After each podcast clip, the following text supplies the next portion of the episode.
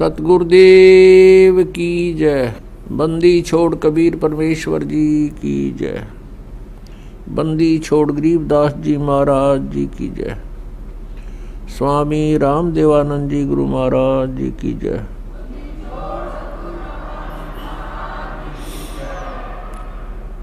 सत साहिब गरीब नमो नमो सतपुरुष को नमस्कार, गुरु की नहीं।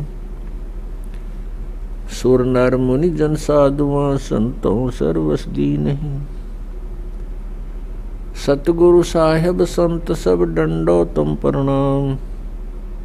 आगे पीछे मद हुए तिनको जहाँ कुर्बान। परम पिता परमात्मा पूर्ण ब्रह्म। सारी सृष्टि के रचनहार कुल मालिक। कबीर देव जी, कबीर साहिब जी ने कबीर परमेश्वर जी ने हम सभी के ऊपर एक विशेष रजा की है पुण्यात्माओं जिसकी खोज में मनुष्य युगों से लगा हुआ है। हम परमात्मा के गुण तो सही सुना करते थे कि परमात्मा ये सुख देते हैं। अंधे को आँख देते हैं, कोढ़ी को काया उसकी स्वस्थ कर देते हैं, बाँध को भी पुत्र दे सकते हैं।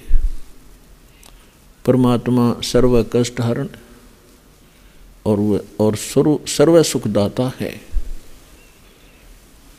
लेकिन हम गुण तो परमात्मा के सही सुना करते थे, लेकिन वो भगवान कौन है? जो ये सर्व सुख देता है, सब कष्ट हरण करता है, जिसमें ये गुण सभी विद्यमान हैं। यह अभी तक हम निर्णय नहीं कर पा रहे थे। और जिस कारण से हम किसी भी देव को वो कंप्लीट गॉड मान बैठते थे, पूर्ण परमात्मा मान लेते थे और उसी के समक्ष अपनी अर्जी लगाते रहते थे परमात्मा, मुझे ये सुख दे, मुझे ये सुख दे, मुझे ये दे। कोई इतफाक से अपने पूर्व जन्म के संस्कार से कोई लाभ हो जाता था तो हम उसका क्रेडिट और उसकी पूजा करते करते फिर हम अन्य ढेर सारे संकटों को झेलते रहते थे।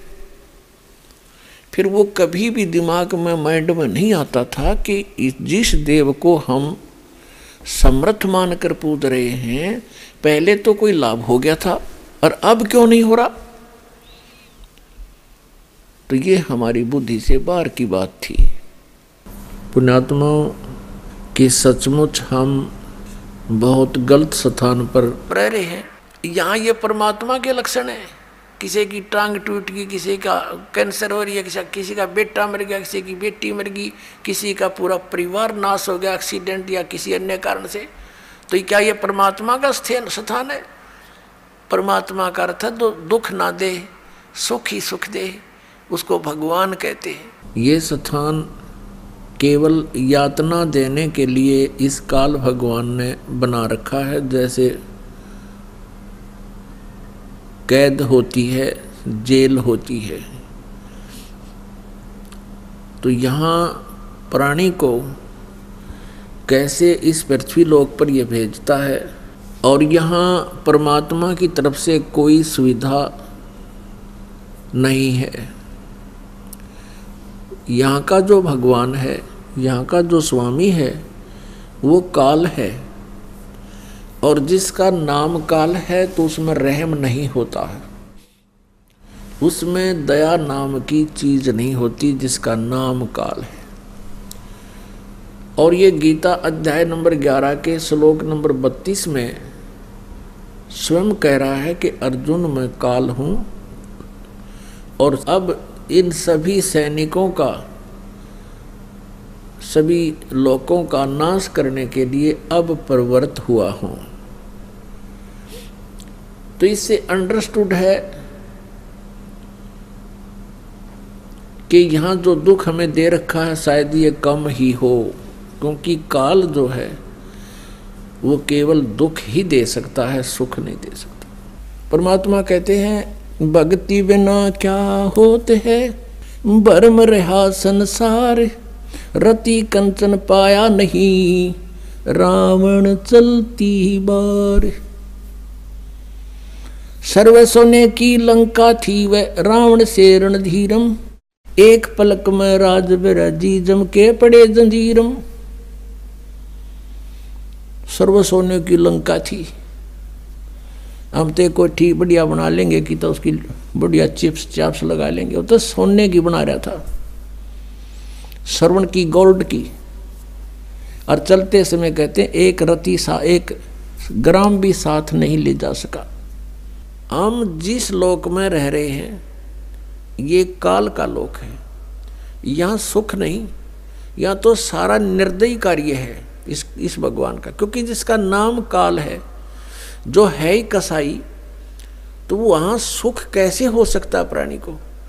अब इसने ये खुद कहता, गीता जी दह नंबर ग्यारह के श्लोक नंबर बत्तीस में श्रीमद् भगवत गीता में, कि अर्जुन, मैं काल हूँ और सबको नष्ट करने के लिए प्रवृत्त हुआ हूँ।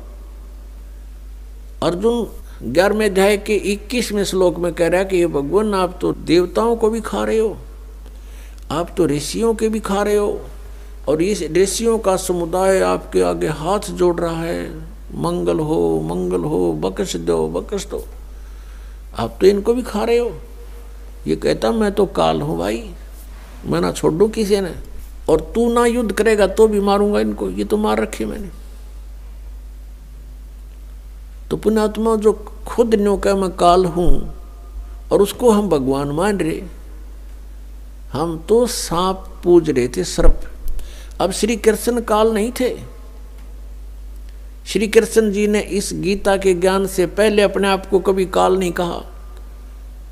और उसके बाद कभी अपने आप को काल नहीं कहा। ये तो काल जो है, ये इक्कीस ब्रह्मांड का स्वामी है। और ब्रह्मा विष्णु महेश का ये पिता है। ब्रह्मा विष्णु महेश जी की दुर्गा माता है। और ये इसको श्राप लगा हुआ ब्रह्म को। इस काल काल कहो चाहे ब्रह्म कहो, ये काल रूपी ब्रह्म भी कहलाता है। तो उस श्रापवश इसने एक लाख मानव शरीरधारी प्राणी नत आहार करना पड़ता है। और उसके लिए हमें यहाँ रोक रखा है इसने। हम कैसे फंसे यहाँ पर इस काल के साथ? कैसे आ गए यहाँ इतने गंदे लोक में?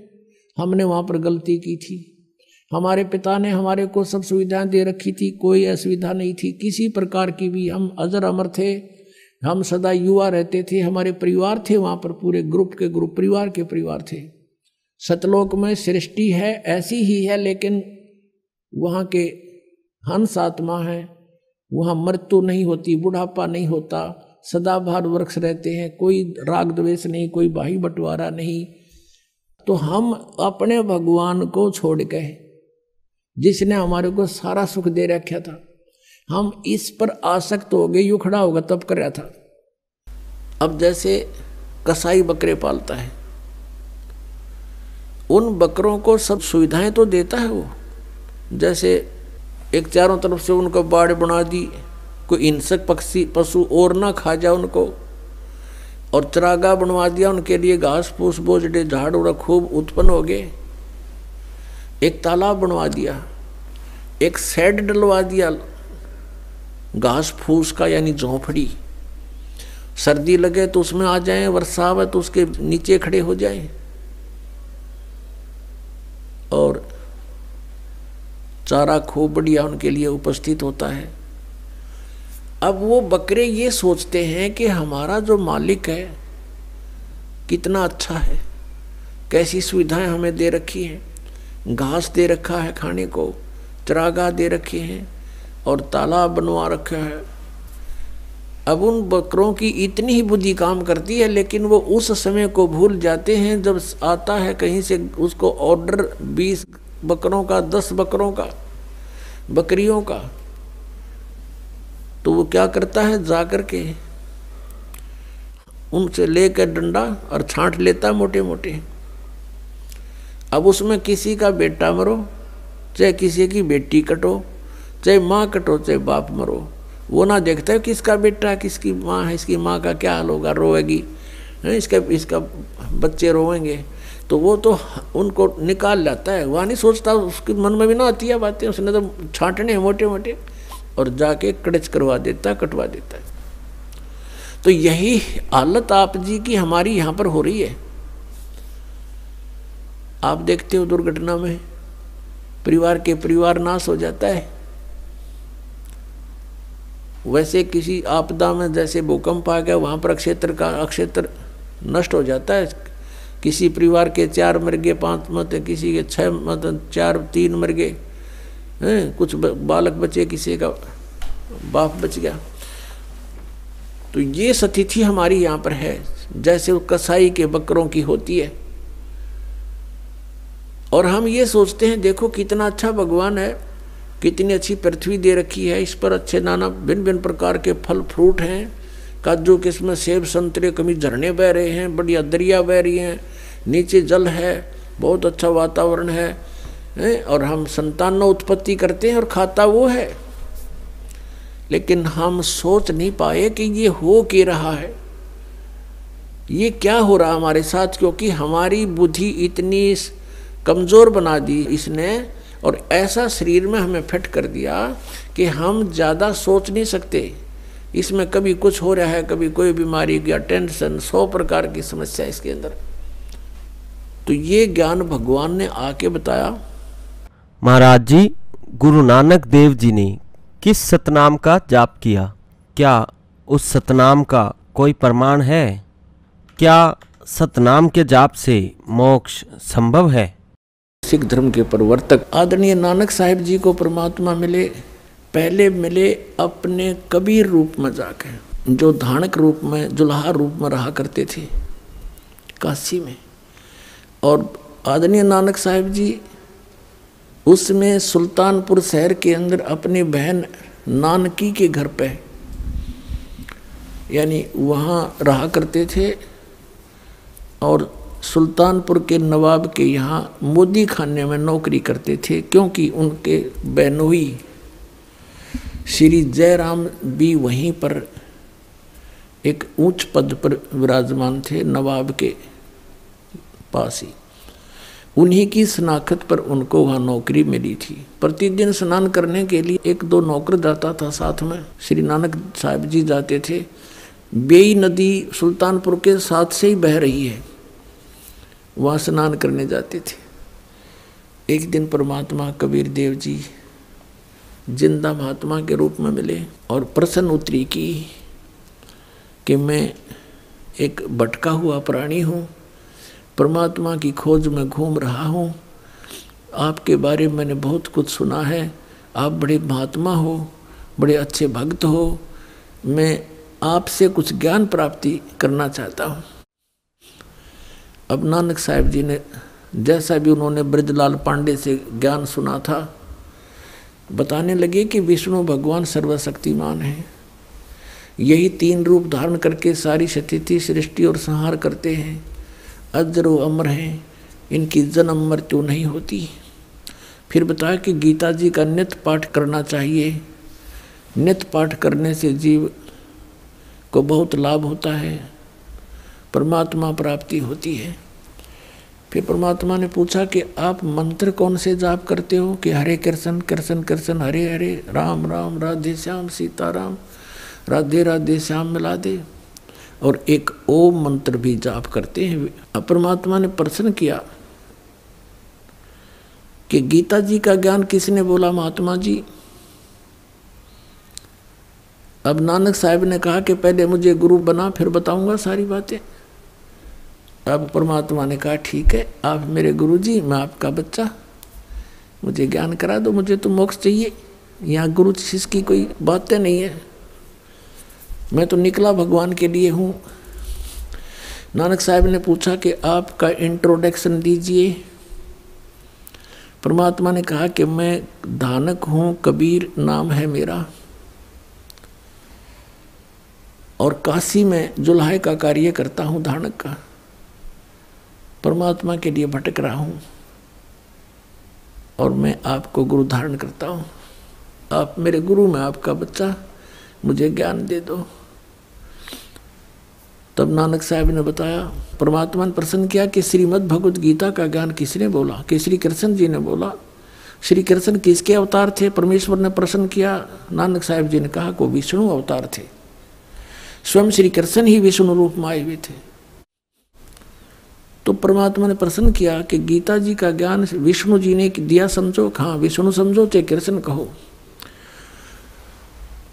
तो गीता अध्याय नंबर चार के श्लोक नंबर पाँच और नौ में, गीता जी अध्याय नंबर दो के श्लोक बारह में, गीता अध्याय नंबर दस के श्लोक नंबर दो में, गीता ज्ञानदाता कहता है कि अर्जुन तेरे और मेरे बहुत जन्म हो चुके हैं। तो नहीं जानता मैं जानता। कि हे गुरुजी, ये तो नासवान है, अविनाशी कहाँ हुए? आपकी ग्रंथ में लिखा है तो। अठारहवें अध्याय के बैसठ में श्लोक में कहा कि तू सर्वभाव से उस परमेश्वर की शरण में जा, उसकी कृपा से तू परम शांति को, सनातन परम धाम को प्राप्त होगा। तो वो परमात्मा कौन है? मुझे तो उसकी खोज है बस। अब इस बात से नानक साहब जी एकदम चकित हुए कि सचमुच। फिर परमात्मा ने बताया कि ब्रह्मा विष्णु महेश नासवान है। इनकी जन्म मृत्यु होती है। इस बात से परमात्मा ने फिर उसको संकेत दिया कि ऐसे ऐसे श्री मद देवी भागवत के तीसरे सकंद में और ये ऐसा लिखा है। अब जब ये सुना कि ब्रह्मा विष्णु महेश नासवान है, इस बात से नानक साहब जी बहुत अक्षुब्ध हो गए और सीधे मुँह बात करना बंद कर दिया कि बस इसे आगे मत बोल। परमात्मा वहाँ से उठकर चल पड़े। उस समय कुछ और भी भक्त वहाँ स्नान करने गए थे, वो भी बैठ के वार्ता सुनने। जब कबीर साहब चले गए वहाँ से तो नानक साहब जी से पूछने लगे, अन्य कोई भक्त बैठे थे, वो व्यक्ति स्नान करने आए हुए थे? कि हे नानक साहब जी, ये आपको जो गुरुजी बोल रहे थे, ये आपका चेला, ये कौन था? कि ये धानक था कमीण छोटी जात का, छोटा मुँह बड़ी बातें कर रहा था, ब्रह्मा, विष्णु, महेश को नासवान बता रहा था ये। और मैंने इसको फिर सुनाया सही ज्ञान थे हार के भाग गया। पुण्यात्माओं, नानक साहब जैसी पुण्यात्मा में भी अहम भरा हुआ था। होमो था इनमें उस होमो के कारण परमात्मा से दूर हो गए। उसके बाद सारी रात करवट लेते रहे कि सचमुच गीता जी को फिर गहराई से पढ़ा, अन्य ब्राह्मणों से उसका निष्कर्ष निकलवाने की चेष्टा की। उन्होंने कोई सीधे मुँह जवाब नहीं दिया कि नहीं, ये तो अपने बारे में बोल रहे देवी भागवत को पढ़कर देखा, नानक साहेब जी ने कि सचमुच इसमें तो नासवान लिखा है, इनके माता पिता भी हैं। और ये हिंदू धर्म के गुरु इसके बारे में परिचित नहीं है। बहुत बुरी तरह तरफ़ की कि सचमुच वो कौन थे अब काशी कोई निकट है नहीं, वहाँ जाऊँ कैसे? नौकरी करता हूँ, नौकरी त्यागूं कैसे? और क्या पता ये कौन था, कोई देव था, या वैसे ही कह रहा था, ये काशी में रहता हूँ, धानक हूँ। अंदर से पुकार की है परमात्मा, मुझे फिर से दर्श दो। मुझे उस महापुरुष से फिर से मिला दो। अंदर से पुकार परमात्मा आत्मा की सुनते हैं। जब छह महीने बीत गए इस दृष्टांत को और डेली वो जाते वहाँ देखते रहते हैं कि कहीं आज फिर दिखाई ना दे जा। अब फिर दूसरी बार जब परमात्मा आए, जब पूरी तरफ़ थी उनको, उसी समय सुबह सुबह स्नान करने के लिए बेई नदी पर गए हुए थे और स्नान करने की तैयारी में थे। गर्मियों का मौसम था। परमात्मा जब वहाँ पहुँचे तो नानक साहेब जी ने देखा कि महात्मा आ रहे हैं। उनके निकट पहुँच गए। उसी तरह फिर बात करने लगे। काफ़ी देर चर्चा हुई। तो उस समय जब वो दोनों बात कर रहे थे तो अन्य नहीं देख पा रहे थे। वो सोच रहे थे कि अकेले नानक साहब बातें कर रहे हैं। किससे कर रहे हैं? तो दूसरे कहा करते कि ये भक्त आदमी है, अपने आप ऐसे ही बोलता रहता है कई बार। भगवान की महिमा गुनगुनाता रहता है। और वो बातें ऐसे कर रहा जैसे सामने कोई बैठा हो। तो अन्य जो स्नान करने के लिए गए थे, वो अपना स्नान करने में व्यस्त हो गए। तो उसी समय परमात्मा से नानक साहेब जी ने कहा कि मैं इस दरिया में छुपूँगा मुझे खोज देना। परमात्मा भी साधु रूप में, ज़िंदा के रूप में, और नानक साहेब जी दरिया के अंदर छलांग लगा दी तो परमात्मा ने अंदर से ही उनको अंतर ध्यान किया दरिया से ही, और अब स्ट्रीम में ले गए। अब अन्य व्यक्तियों ने सोचा कि ये डूब गए। काफ़ी देर बाहर नहीं निकले तो हाहाकार मच गई। नगर में शोर हो गया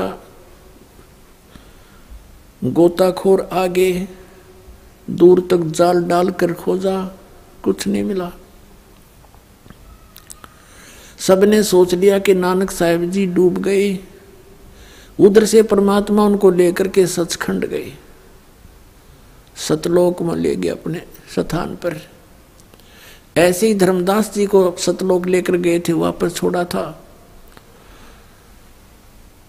ऊपर जब सचखंड के अंदर गए, सब ब्रह्मांडों की सतीथि से परिचित करा, श्री ब्रह्मा, श्री विष्णु, श्री शिव जी के लोक दिखाए, इक्कीस ब्रह्मांड ये सब रस्ते दिखाए, फिर सचखंड में जब पहुँचे तो सचखंड में जब पहुँचे तो वहाँ परमात्मा अन्य रूप में सिंहासन के ऊपर विराजमान है, सिर पर मुकुट है मालिक है सवेत मुकुट है। और एक रोम कोप में करोड़ सूर्य मिला दे, करोड़ चंद्रमा। ऐसा तेज है उस परमात्मा का। अब जो ही कबीर साहब वहाँ ज़िंदा महात्मा वाले रूप में ऊपर गए तो नानक साहिब जी ने देखा कि परमात्मा तो ये है जड़ा तकत पे विराजमान है। और ये ज़िंदा महात्मा तो यहाँ का कोई सेवक, नौकरगण होगा? कबीर साहब ने वहाँ उठाकर चंवर परमात्मा के ऊपर आदर से करने लगे। अपने ही दूसरे रूप पर नानक साहिब जी ने सोचा कि कबीर तो सचमुच ये जुल्हा ये जो साधु है, ज़िंदा यहाँ का नौकर है, ये है रब जो तकत पर बैठा। इतने में वो तकत पर बैठा हुआ परमात्मा खड़े हुए जिसके एक रोम कूप में करोड़ सूर्य, करोड़ चंद्रमा मिला दे, इतनी रोशनी है। और ज़िंदा महात्मा वाले रूप में परमात्मा जो नीचे से गए थे, वो तकत पर बैठ के ओवरऑल कंट्रोलर के सिंहासन पर। और वो तेजो में शरीर जो था, परमात्मा ज़िंदा वाले महात्मा पर संवर करने लगा। अब नानक साहेब जी असमंजस में पड़ गए भी भगवान कौन सा इनमें? इतने में तेजों में शरीर, ज़िंदा वाले महात्मा के शरीर में समा गए। उस ओवरऑल कंट्रोलर के रूप में ओनली कबीर परमेश्वर ही रह गए। ज़िंदा वाले महात्मा के रूप में विराजमान थे। संवर अपने आप ऊपर घूम रहा था। तब परमेश्वर ने कहा वो अपनी प्यारी आत्मा, दृढ़ भक्त, श्री नानक साहेब जी से, मैं अब वर्तमान में, बनारस में, काशी शहर में, भारतवर्ष के अंदर एक धाणक की भूमिका कर रहा हूँ जुलाही रूप में रहता हूँ। और वहाँ मैं सत संदेश दे रहा हूँ। और नानक साहब जी से कहा कि आपका ये स्थान है। आप यहाँ से गए हुए हो। और लगभग साठ हज़ार जन्म तो आपके बहुत अच्छी अच्छी भगत के रूप में हो चुके हैं। और तेरे जैसी अच्छी आत्मा भी वहाँ भटक रही है उन साधनाओं के करने से तो आम जीव का क्या होगा बच्चा? तब नानक साहिब जी ने कहा कि हे भगवान, सचमुच ये तो लोक ही अनोखा है, अजब लोक है ये तो और मुझे यहीं रख लो प्रभु। तो परमात्मा ने कहा, आप वापस जाइए। आप जब यहाँ से गए, आप भक्ति युक्त थे। अब आप में भक्ति नहीं रही। आप उतना ही चार्ज होकर के वापस आओगे। उतना ही भक्ति युक्त होकर वापस आओगे। उतनी ही भक्ति के लिए तुम्हें जो तैयार करने के लिए, तुम्हारे अंदर भक्ति प्रवेश करने के लिए मेरे पास सतनाम और सार नाम है। जिन अन्य मंत्रों से आप एक करोड़ जन्मों में भी भक्ति संग्रहित नहीं कर सकते, संचित नहीं कर सकते, आप थोड़े ही समय में मर्यादा में रहते हुए उस सतनाम और आदि नाम से आप इतनी भक्ति युक्त हो जाओगे। एक हज़ार युग में भी नहीं हो, जन्मों में नहीं हो सकते, जितना आप इन मंत्रों से थोड़े ही दिनों में, कुछ ही वर्षों में भक्ति युक्त हो जाओगे, यदि नियमित रहोगे तो। तब परमेश्वर ने कहा वो अपनी प्यारी आत्मा, दृढ़ भक्त, श्री नानक साहेब जी से, मारे सत्य गुरु दे रहे ए लारे सत्य नाम सुमर मन में लारे मारे सत्य गुरु दे रहे।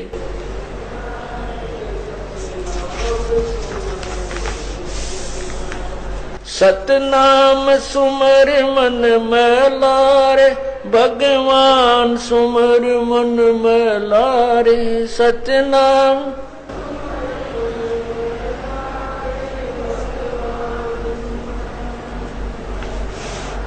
मारे सत्य गुरु दे रहे।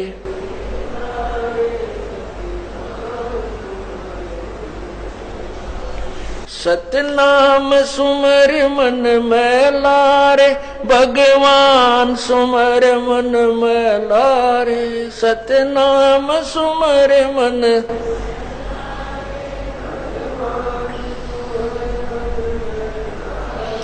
मारे सत्य गुरु दे रहे लारे सतनाम सुमर मन मैला कोडी कोडी माया जोड़ी जोड़ भरा एक थलारे। कोडी कोडी माया जोड़ी जोड़ भरा एक थलारे। खाली आया खाली जागा संग चलना दे रे खाली आया, खाली जागा संग चलना दे लारे। मारे सत्य गुरु दे रहे।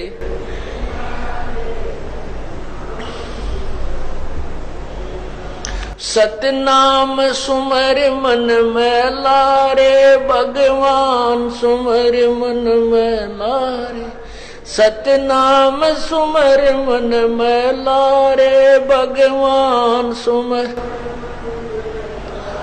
मारे सत्य गुरु दे रहे हे लारे, सतनाम सुमर मन में लारे। मारे सायब दे रहे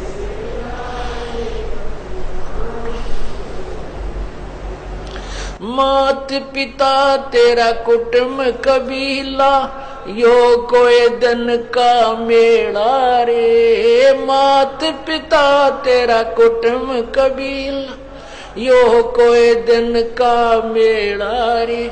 यही मिलाया, यही रे बिछुड़ जा, जागा हंस अकेला रे। यही मिलाया, यही रे बिछुड़ जा जागा हंस अकेला रे, मारे सत्य गुरु दे रहे।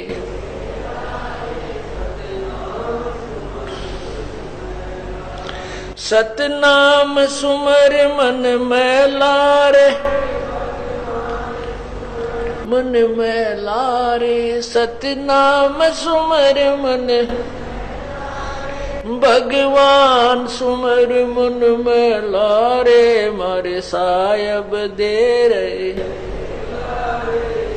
नाम सुमर मन में लारे मारे सत्य गुरु दे रहे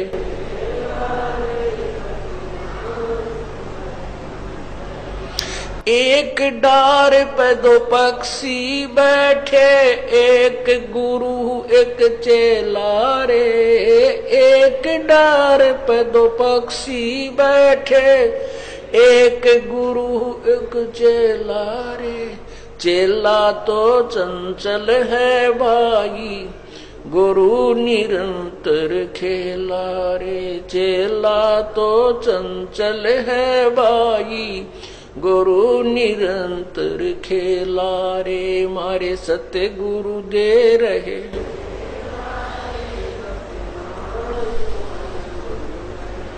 मारे सत्य गुरु दे रहे।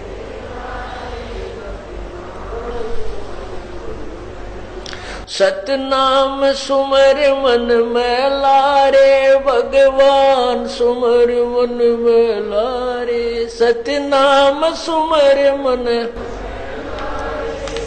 भगवान सुमर मन में लारे। मारे सायब दे रहे।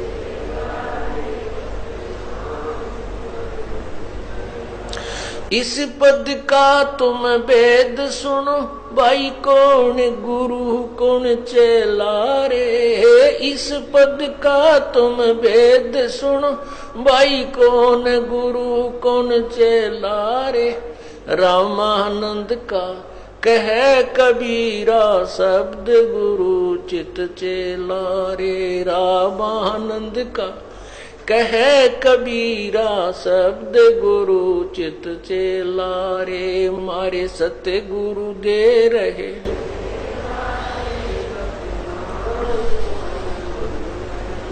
सतनाम सुमर मन में लारे, भगवान सुमर मन में लारे। सतनाम सुमर मन भगवान सुमर मन में लारे, मारे सायब दे रहे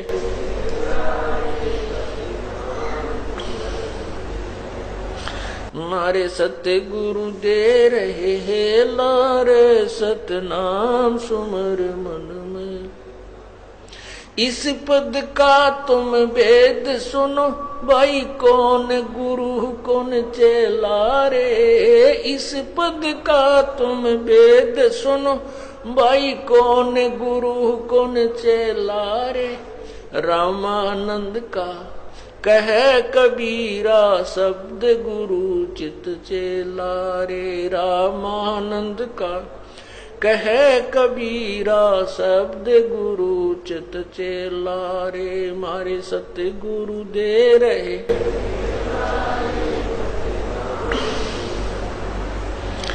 सतनाम सुमर मन में लारे भगवान सुमर मन में लारे सतनाम सुमर मन आन सुमर मन में लारे मारे सायब दे रहे। नाम सुमर मन में लारे मारे सत्य गुरु दे रहे।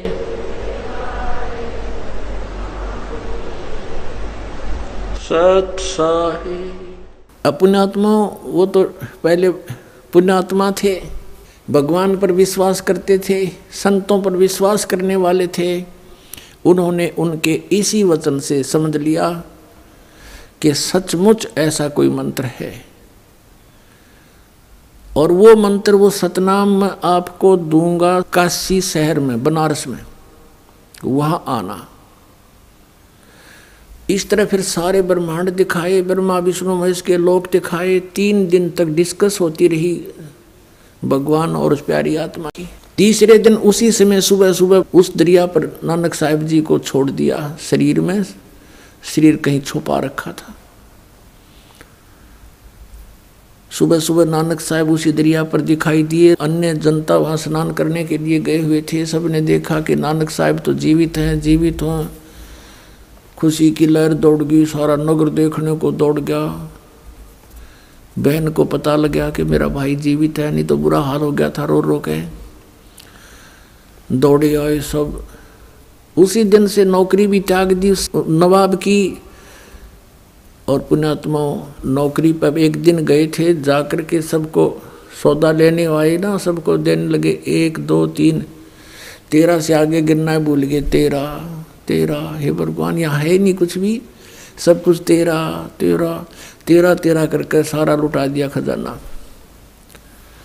किसी ने शिकायत की नवाब को कि आपका खजाना आपके नौकर ने लुटा दिया, खाली कर दिया, और स्वयं वो वहाँ उस ज़िंदा वाला जैसे रूप में परमात्मा मिले थे, वैसा ही चोला पैर के वेशभूषा बनाकर शमशान घाट पर जा बैठे। उधर से उस खजाने की जाँच करवाई गई श्री जयराम जी की उपस्थिति में।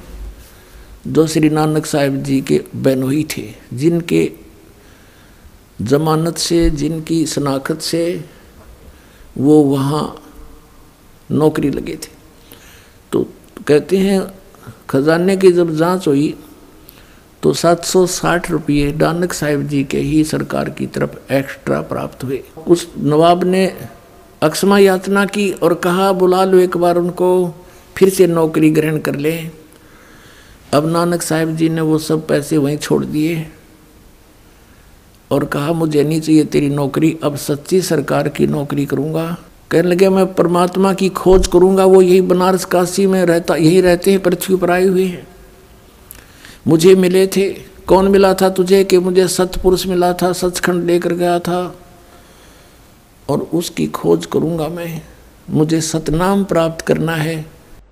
मारे सत्य गुरु दे रहे, ए लारे सतनाम सुमर मन में लारे। अब इसी प्रकार आदरणीय गरीबदास साहिब जी को परमात्मा मिले थे। गाँव छुड़ानी के खेतों में गौ चरा रहे थे। ज़िंदा महात्मा का रूप बनाकर वहाँ आए। दस वर्ष के बालक थे गरीबदास जी। गौ चरा रहे थे और भी कुछ पाली ग्वाले साथ में थे। उनको भी फिर परमात्मा सचखंड लेकर गए थे। उनको शाम को वापस छोड़ दिया था। दस बजे ले गए थे। शाम के आठ बजे वापस छोड़ दिया था। उनका अंतिम संस्कार करने लगे थे। मृत समझ कर तब वापस आ गए थे और आते ही ये अमृतवाणी बोलनी शुरू कर दी थी। क्या बताया उन्होंने भी? हम सुल्तानी नानक तारे दादू को उपदेश दिया।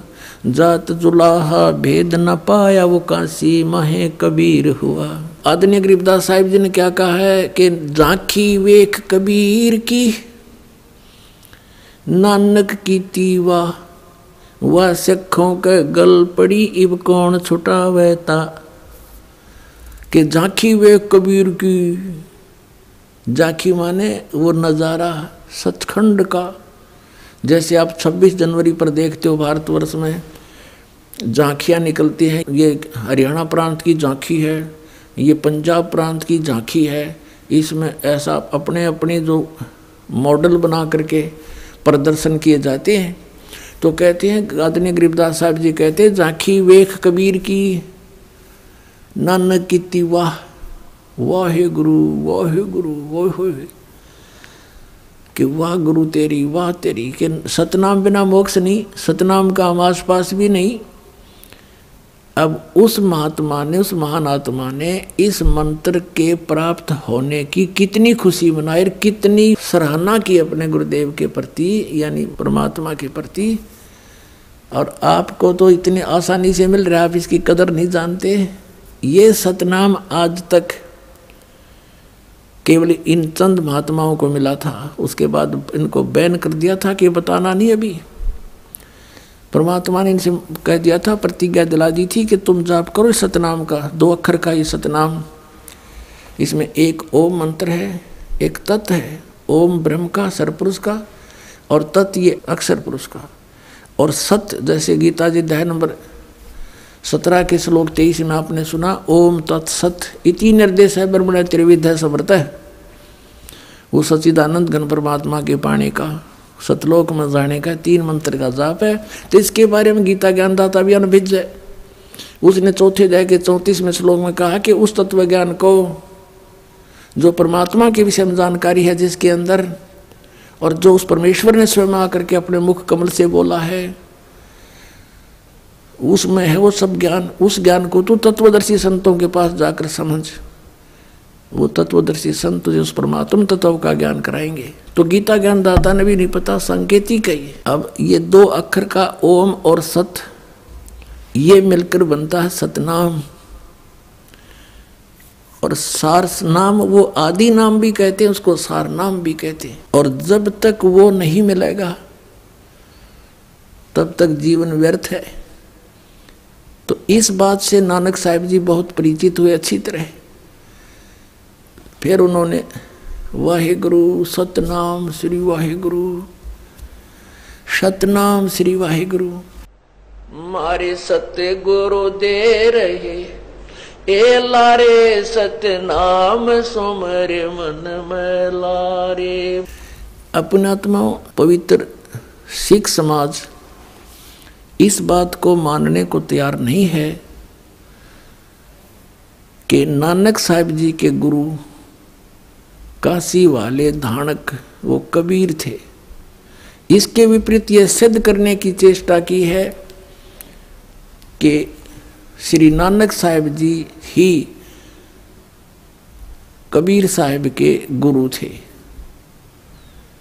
पुणात्मा ये तो एक हमारी एक अपनी एक टेंडेंसी है, हमारा सब क्या एक स्वभाव है कि हम अपने गुरु या इष्ट को किसी से छोटा देखना पसंद नहीं करते।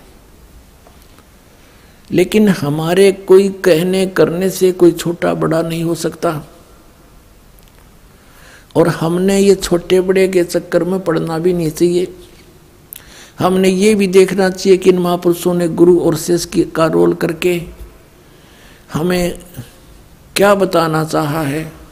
तो पुणात्मा एक तो ये आदरणीय गरीबदास साहिब जी ने कहा कि हम सुल्तानी नानक तारे दादू को उपदेश दिया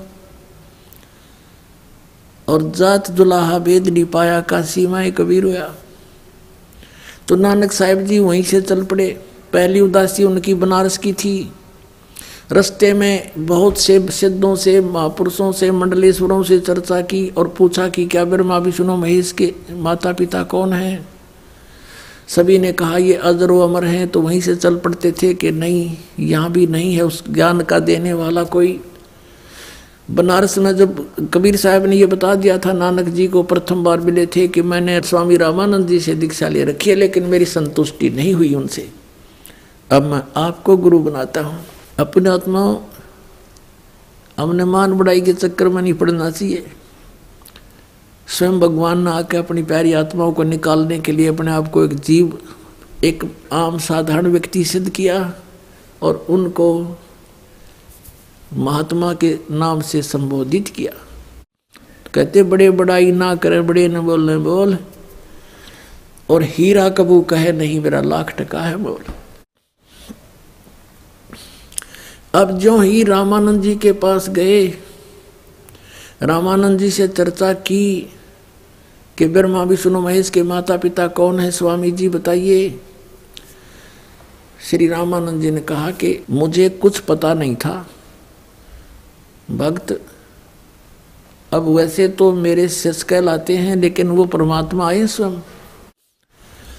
ये ज्ञान मेरे को कबीर भगवान ने दिया है। और इनके माता पिता की पूरी डिटेल आपना चाहिए तो कबीर साहब से मिल लो। अब नानक साहिब जी ने कहा कि कौन कबीर कहाँ है वो? अब मुझे मिला उनसे। आदरणीय रामानंद जी ने एक सेवक भेज दिया आदरणीय नानक साहिब जी के साथ और परम पूज्य कबीर परमेश्वर जी जहाँ अपनी झोंपड़ी में बैठकर कपड़ा बुनने की लीला कर रहे थे।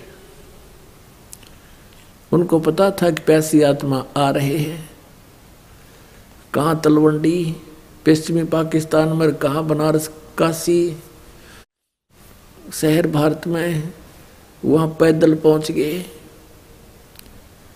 और कुछ भगत ऐसा करते हैं जी, तीन महीने से पहले नहीं आया जा सकता। दूर बहुत है, अरब तक गाड़ी चलें रेल चलें हवाई जहाज़ चल पड़े। जिन्होंने परमात्मा की कसक लगी, वो आगा पीछा नहीं देखते, और उन्हीं को मिलता है। तो वहाँ जाकर देखा कि सचमुच ये तो वही है जो सचखंड में देखा था। ओ हो हो। ये तो सबको धोखा देकर बैठे हैं, खुद भगवान आए हैं। नानक साहिब जी ने कहा था, फाई सूरत मुल्क की वे ए ठगवाड़ा ठगी देश खरा सियाणा बोता बार लोगो, ये धानक रूप रहा करतार देखो, ये धानक रूप, ये दुल्हा रूप में बैठा ये भगवान ये भगवान। ये श्री गुरु ग्रंथ साहिब जी के प्रश्न नंबर 24 पर यह वाणी पूरी अंकित है। गुरु ग्रंथ साहिब के 721 पृष्ठ पर कहा है कि एक अर्ज़ गुप्तम पेश तोदर कून करतार, हक्का कबीर करीम तू भी अप्रवदिकार हक्का कबीर माने सत कबीर। तो यहाँ पर ये अनुवाद करता कहते थे कि यहाँ कबीर का अर्थ बड़ा है काशी वाला कबीर यहाँ मायने नहीं रखता। क्योंकि नानक साहेब जी को तो सतपुरुष मिले थे, सतपुरुष। अपने आत्माओं ये कंसेप्ट क्लियर करते हैं। इन्हीं महापुरुषों के इतिहास और सदग्रंथों और जीवनी से। ये देखिएगा भाई बाले वाली जन्म साखी। Doctor Jawahar Singh, Kirpal Singh and company. इसके ये प्रकाशक हैं। ये है ई जन्म साखी अज तक छप चुकिया नालों वड्डी है, सब तो वीडी तो पुरातन है, भाई बाले वाली। जन्म साखी, श्री गुरु नानक साहेब देव जी दी, पंजे साहेब दी साखी ते दस पादशाह दे जीवन समेत मुकम्मल साखिया हन। Doctor Jawahar Singh, Kirpal Singh and company, प्रकाशक पुस्तकों वाली गली नंबर आठ, बाग रामानंद, अमृतसर। अब इसमें आपको दिखाते हैं दो सौ बावन पृष्ठ पर। ये दो सौ इक्यावन पृष्ठ पे है। ये सिद्धानाल गोष्ठी हुई तो यहाँ है साखी होर चली। आगे साखी होर चली, यहाँ से चला है। अभी दो सौ इक्यावन पृष्ठ पे हम देख रहे हैं सिद्धानाल गोष्ठी हुई। मर्दाना ने कहा कि मर्दाना जी आख्या, जी, तू ता निरंकार है, तू तो खुद परमात्मा है। आगे तक कोई भी ना ही ठहर आपके आगे कोई नहीं ठहर सकता। सभी भस्म हो जाते हैं ता गुरु नानक जी वचन कीता, मर्दाना असानो करतार ने, ऐसा वड्डा गुरु मिलाया है।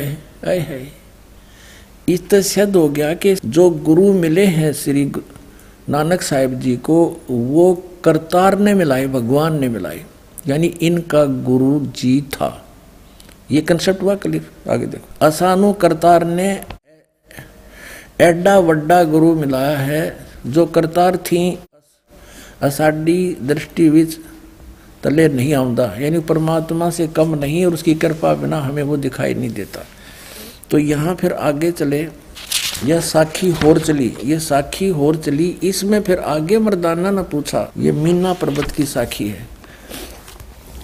दो सौ बावन पृष्ठ पे सीधा नाल गोष्ठी हुई। ता फिर मर्दाना पूछिया, जी, तुसानो जो गुरु मिलिया सी उसका नाम की है? ता गुरु नानक जी की, हा, मर्दाना उसका नाम बाबा ज़िंदा अखदे हन। जहां तोड़ी जल और पवन है उस दे हुक्म विच चलते ਹਨ ਅਤੇ ਅਗਨੀ ਔਰ ਮਿੱਟੀ ਇਹ ਵੀ ਉਸ ਦੇ ਆਗੇ ਆਖੇ ਵਿੱਚ ਹਨ और जिस ताही बाबा जिंदा मिलेगा उस ताही बाबा आखना चाहिए होरस ताही बाबा नहीं आखना यानी सबका दादा ओए है और किसी को दादा भी मत कह दिए। सबका बाबा वही है। ता मरदाने कि हाँ गुरु जी असी भी तो थोड़े नाल सी आए तो तुसानू कद मिलिया है। ता गुरु नानक जी की हा मरदाना अजय तू असा थी नहीं आया सें तुम्हारे साथ नहीं था। जद असी मिलन गए से ता मर्दाने किहा, जी कद गए से से? ता गुरु जी किहा, जद सुल्तानपुर विच डुबकी लाई सी। सुल्तानपुर में दरिया में डुबकी लाई सी। तब मर्दाने असी तीन दिन उसे पासे रहे से, तीन दिन उसी के पास रहे थे। मर्दाना भाई बाला जानते हैं। मर्दाना वो ऐसा गुरु है जो जिसकी सता संपूर्ण जगत ਨੂੰ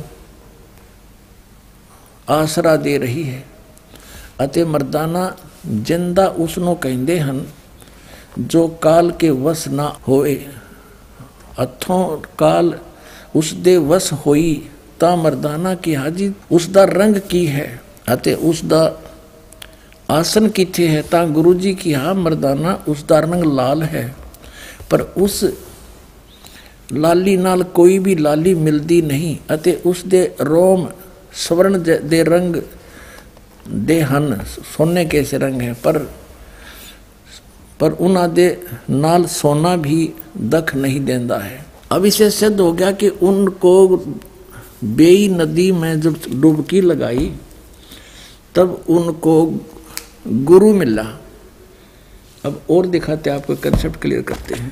ये है प्राण संगली और ये कहाँ से छपी है? प्राण संगली, प्रथम भाग, ये यहाँ से छप, प्रकाशक है बेलविडियर प्रिंटिंग वर्क्स ये छप्पन ए बटे तेरह मोतीलाल नेहरू रोड, इलाहाबाद। इसके संपादक कौन है? तो संत संपूर्ण सिंह जी। ये देखिएगा। गुरुमुख जनों का सेवा विलासी सटीपन, उल्थाकार, संपूर्ण सिंह तरन पंजाब से। और इसके देखो पंद्रहवें पृष्ठ पे नानक साहिब का जीवन चरित्र। जीवन चरित्र है, ये पंद्रह पृष्ठ पे। देखिएगा नीचे। संवत पंद्रह सौ चम्मन में गुरुजी एक दिन नियमानुसार पहर रात रहे सेवक के साथ बेई नदी पर स्नान करने को गए। तो वहाँ एक साधु से भेंट हुई, जिसने, चेताया कि बाबा नानक जी, तू किस काम के लिए इस संसार में भेजे गए हो? तुम्हारे लिए सच्चे दरबार से क्या आज्ञा है? और क्या कर रहे हो इस पर? गुरुजी उस साधु के साथ बेई नदी में घुसकर और तीन दिन तक गुप्त रहे।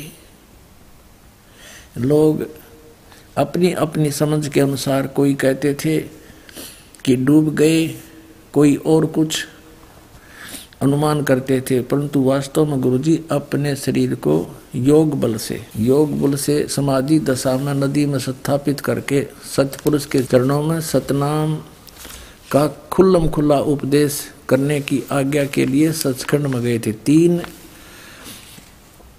दिन पीछे जब वह नदी से निकले तो मोदी खाने में जाकर सब सामग्री, सीधा साधुओं और भूखों को लुटा दिया। अब कहने का भाव ये है कि इनको कौन मिले थे? उन्होंने कंसेप्ट क्लियर कर दिया कि मुझे एक साधु मिला था। अब आपको हिंदी में भी दिखाते हैं। ये देखिएगा, ये हिंदी वाली है ये। भाई बाले वाली जन्म साखी और ये कहाँ से छपी है? भाई चतर सिंह, जीवन सिंह, अमृतसर तक। भाई बाले वाली श्री गुरु नानक देव जी की जन्म साखी। ये यहाँ से छपी अमृतसर से ये इधर भी देखेंगे ये भाई चतर सिंह, जीवन सिंह, बाज़ार माई सेवा अमृतसर। यहाँ से। यहाँ पृष्ठ नंबर एक सौ सतानवे पे, काजी रुकन दीन सूरा था, उसके साथ वार्ता हो रही है नानक जी की। नानक आखे, रुकन दीन सच्चा सुनो जवाब, चारों कूट सलाम कर, ता तू ही होए सवाब। अब एक सौ अठानवे पे। कहते हैं, खालक आदम सिरजिया आलम बड़ा कबीर, और कायम दायम कुदरती सिर पीरा दे पीर।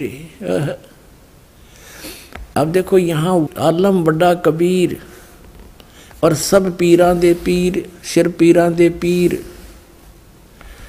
इसका अर्थ इसी दासा हो गया। अगर यहाँ कबीर का अर्थ कोई बड़ा करता है गुरु ग्रंथ साहिब में सात सौ इक्कीस पृष्ठ वाले को तो उसको यहाँ भी देखना चाहिएगा नानक साहिब जी ने ये कंसेप्ट क्लियर कर दिया।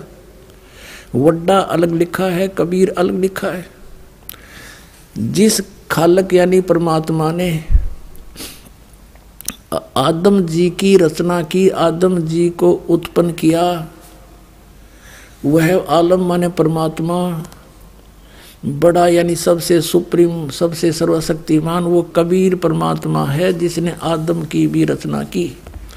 और कायम दायम कुदरती और वही गुरु रूप में सर पीरों के पीर, वही गुरु रूप में यहाँ आता है।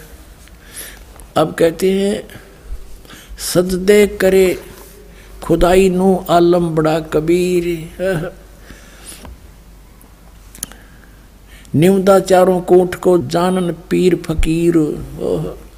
चारों कूट में घूमता है परमात्मा, और वो आलम बड़ा, ये सजदे है, सजदे करे खुदाई नो आलम बड़ा कबीर अब इन सभी प्रश्नों से ये स्पष्ट हो गया कि कबीर परमात्मा धानक रूप रहा करता ये श्री नानक देव जी के गुरु जी भी हैं और ये पूर्ण परमात्मा भी है। श्री गुरु ग्रंथ साहिब के सात सौ इकतीस पृष्ठ पे लिखा है कि नीच जात परदेसी मेरा, खिन आवे, तिल जावे, और जा की संगत नानक रेंदा।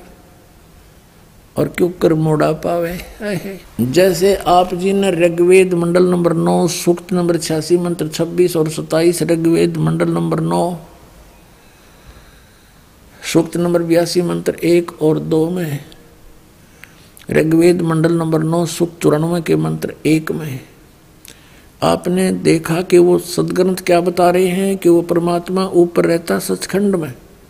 वहाँ से एक बिजली जैसी बहुत तीव्र गमी, बहुत तेज चलने वाले पदार्थ के समान यहाँ आता है। अच्छी आत्माओं को मिलता है, उनको सत उपदेश दर्डाता है, उनको सच्चा ज्ञान देता अब ये भी नानक साहेब जी ने कंसेप्ट क्लियर कर दिया कि जब ये सचखंड में गए, उस सतलोक में प्रकाश है बहुत, वो स्वयं प्रकाशित है और वहाँ उस प्रकाश के अंदर एक निरंकार भगवान बैठा है। देखिएगा। यह है सचखंड की साखी 309 पृष्ठ पे। यहाँ क्या लिखा है कि फिर गुरुजी, उस स्थान पर पहुँचे जहाँ महान प्रकाश है और प्रकाश रूपी सिंहासन पर निरंकार स्वयं विराजे हैं। अब देखो, उसमें प्रकाश है और प्रकाश रूप सिंहासन पर निरंकार स्वयं विराजे हैं। यानी वो लोक भी प्रकाश में है और परमात्मा भी प्रकाश में है और सिंहासन पर विराजमान है। और देवी देवता अवतार अपने अपने हाथ बांधे हुए आज्ञा की प्रतीक्षा में खड़े हैं। वह प्रकाश लाखों चंद्रमाओं के प्रकाशों से परम सुखदायक शीतल प्रकाश है। तब गुरुजी ने वहाँ सतुति की, विष्णु जी की उपस्थिति में वह स्थान परम रम्य हो रहा था। तब भगवान ने प्रेम से कहा, आओ नानक, देव, तुम तो सदैव मुझमें मिले हुए हो।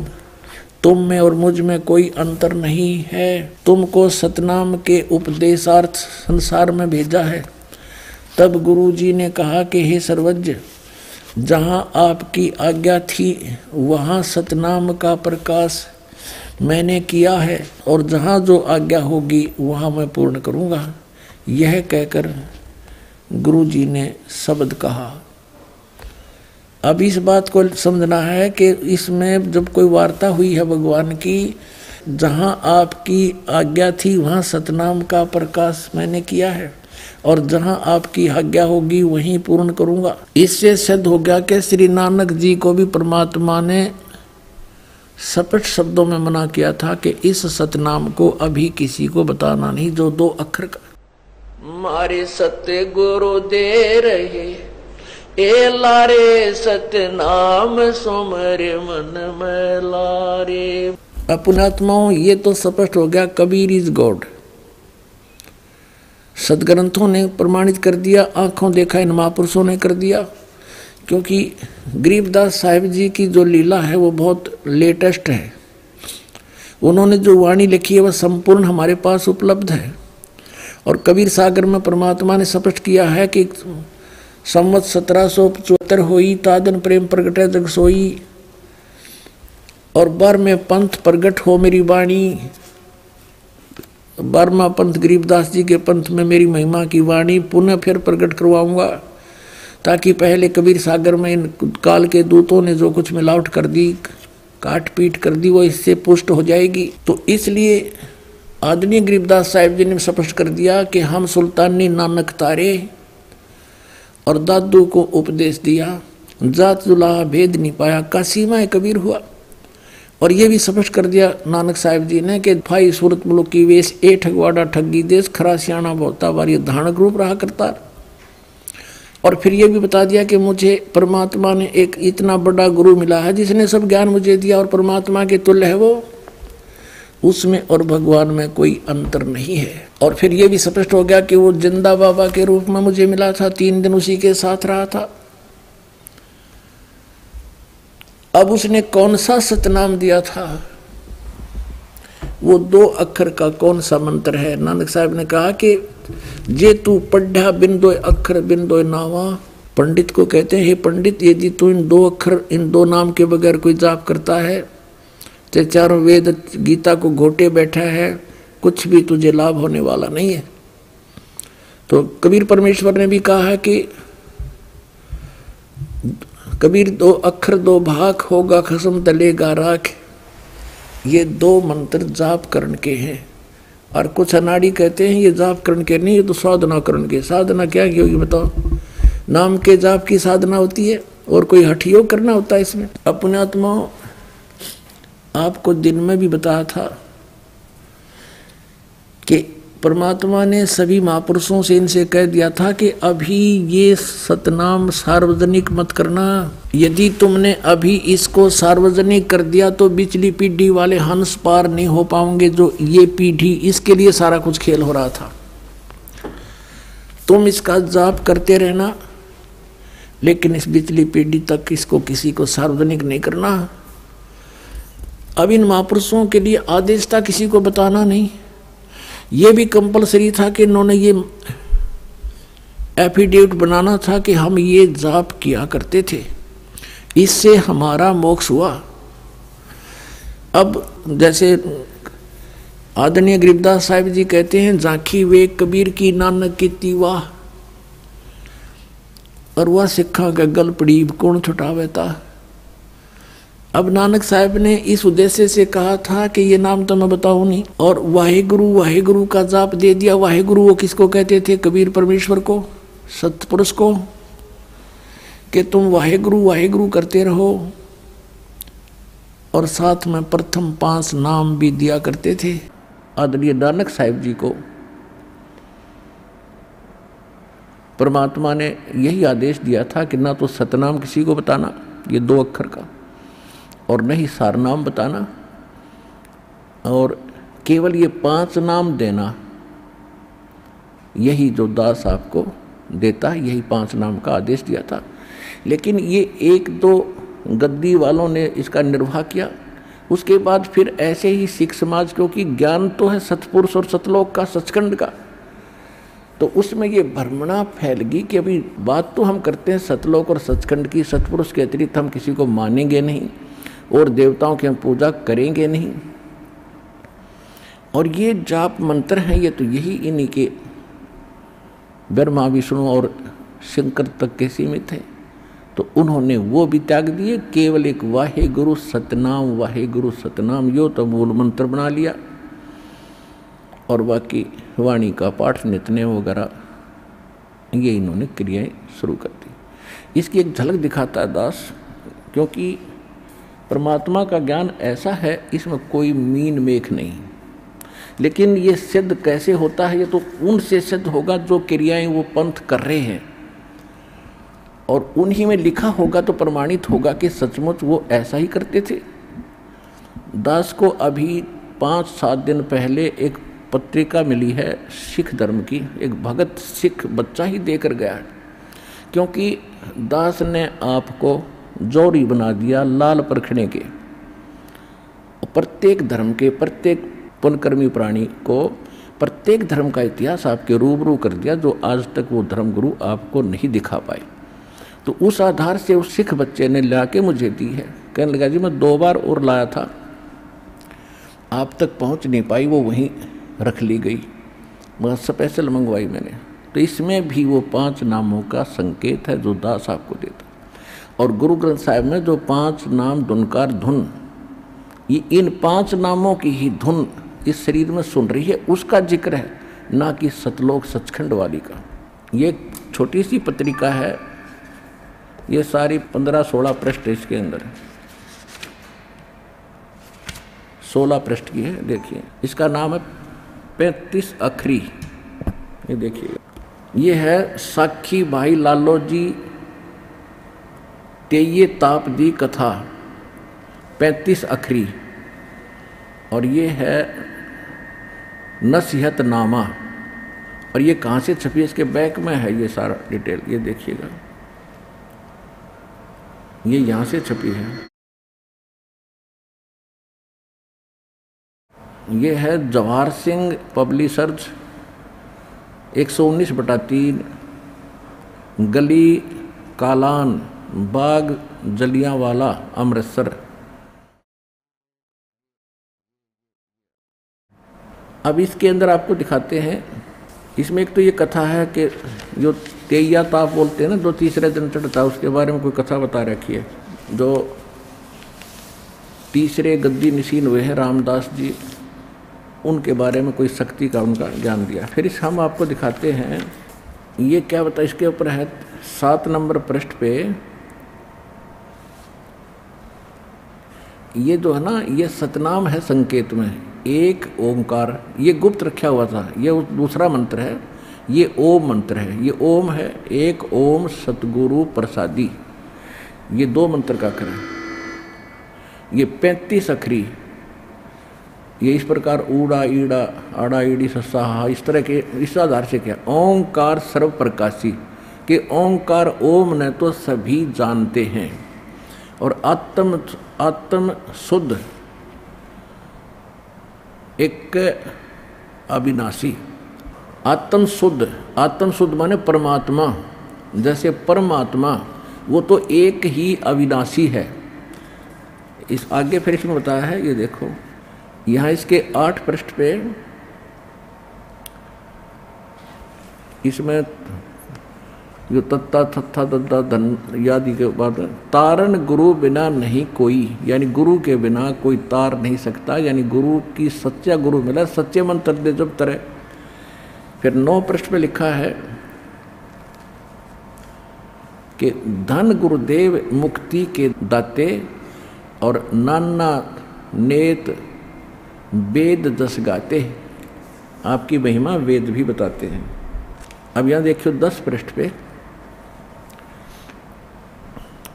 वासुदेव बिन, वास, वासुदेव बिन और नहीं को ये वासुदेव, ये नहीं है कृष्ण वासुदेव मन सर्वगतम ब्रह्म, सारी सृष्टि का पालनहार जिसकी प्रभुता सबके ऊपर है।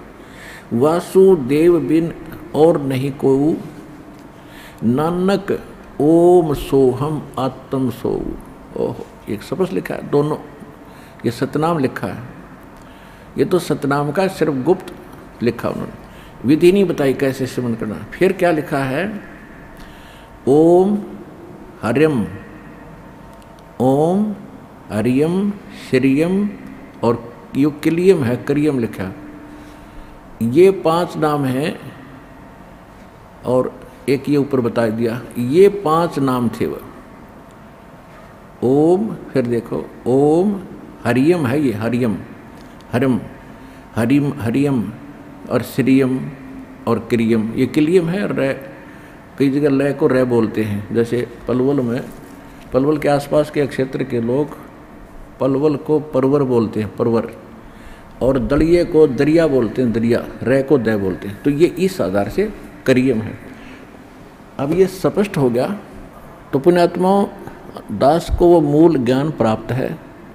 और इस मूल ज्ञान को जिस दिन से दीक्षा देना शुरू किया, उसी दिन से ये यही मंत्र दे रहा है, यही ज्ञान बता रहा है। आज सभी सहयोगी, सदग्रंथ उन महापुरुषों के अमृतवाणी भी आज समर्थन दे रही हैं कि हम जो कर रहे हैं, वो सही चल रहे हैं। ये ज्ञान अभी तक छुपाना अनिवार्य था, उन महापुरुषों को सख्त निर्देश थे भगवान के। और वो दृढ़ भगत थे, वो सच्चे भगत थे भगवान के तो उन्होंने उस बात को दृढ़ता से पालन किया। नानक साहिब जी ने अपने पुत्रों को भी ये नाम नहीं बताए। केवल यही मंत्र बताए थे जो उन्होंने फिर आगे चल के छोड़ दिए इस कारण से कि ये तो इन ब्रह्मा विष्णु महेश की पूजा ये हम नहीं करेंगे। ये पूजा नहीं है, यही बात बिगड़ रही है, क्योंकि हमें ज्ञान तो रहा ही नहीं। और इसके साथ साथ धर्म यज्ञ भंडारे शुरू करवाए थे। नानक साहिब जी के पास जब कोई संगत आती थी, ये स्वयं ही सबको भंडारा कराते थे। अपने खेतों में काम करते थे। लास्ट के सोलह वर्ष ये अपने घर पर रहे। खेतों में कार्य जैसा कर सकते थे, वो करते थे। भक्ति भी करते थे, आने वाले को उपदेश भी देते थे। तो ये इन्होंने इसलिए गुप्त रखा कि ये बताना नहीं किसी को। नहीं तो काल के दूत जैसे राधा स्वामी पंथ, ये धन धन सतगुरु पंथ, सच्चा सौदा सिरसा जगमाल वाली। जय गुरुदेव पंथ मथुरा वाला, आगरा वाला, ब्यास वाला, राधा स्वामी, ठाकुर जी वाला, राधा स्वामी। ये सब नकली पंथ हैं, इनके पास ये दो अक्षर का मंत्र नहीं है। आदि नाम इनके पास नहीं। जैसे घट रामायण के अंदर तुलसी साहिब जी ने लिखा, हाथरस वाले ने,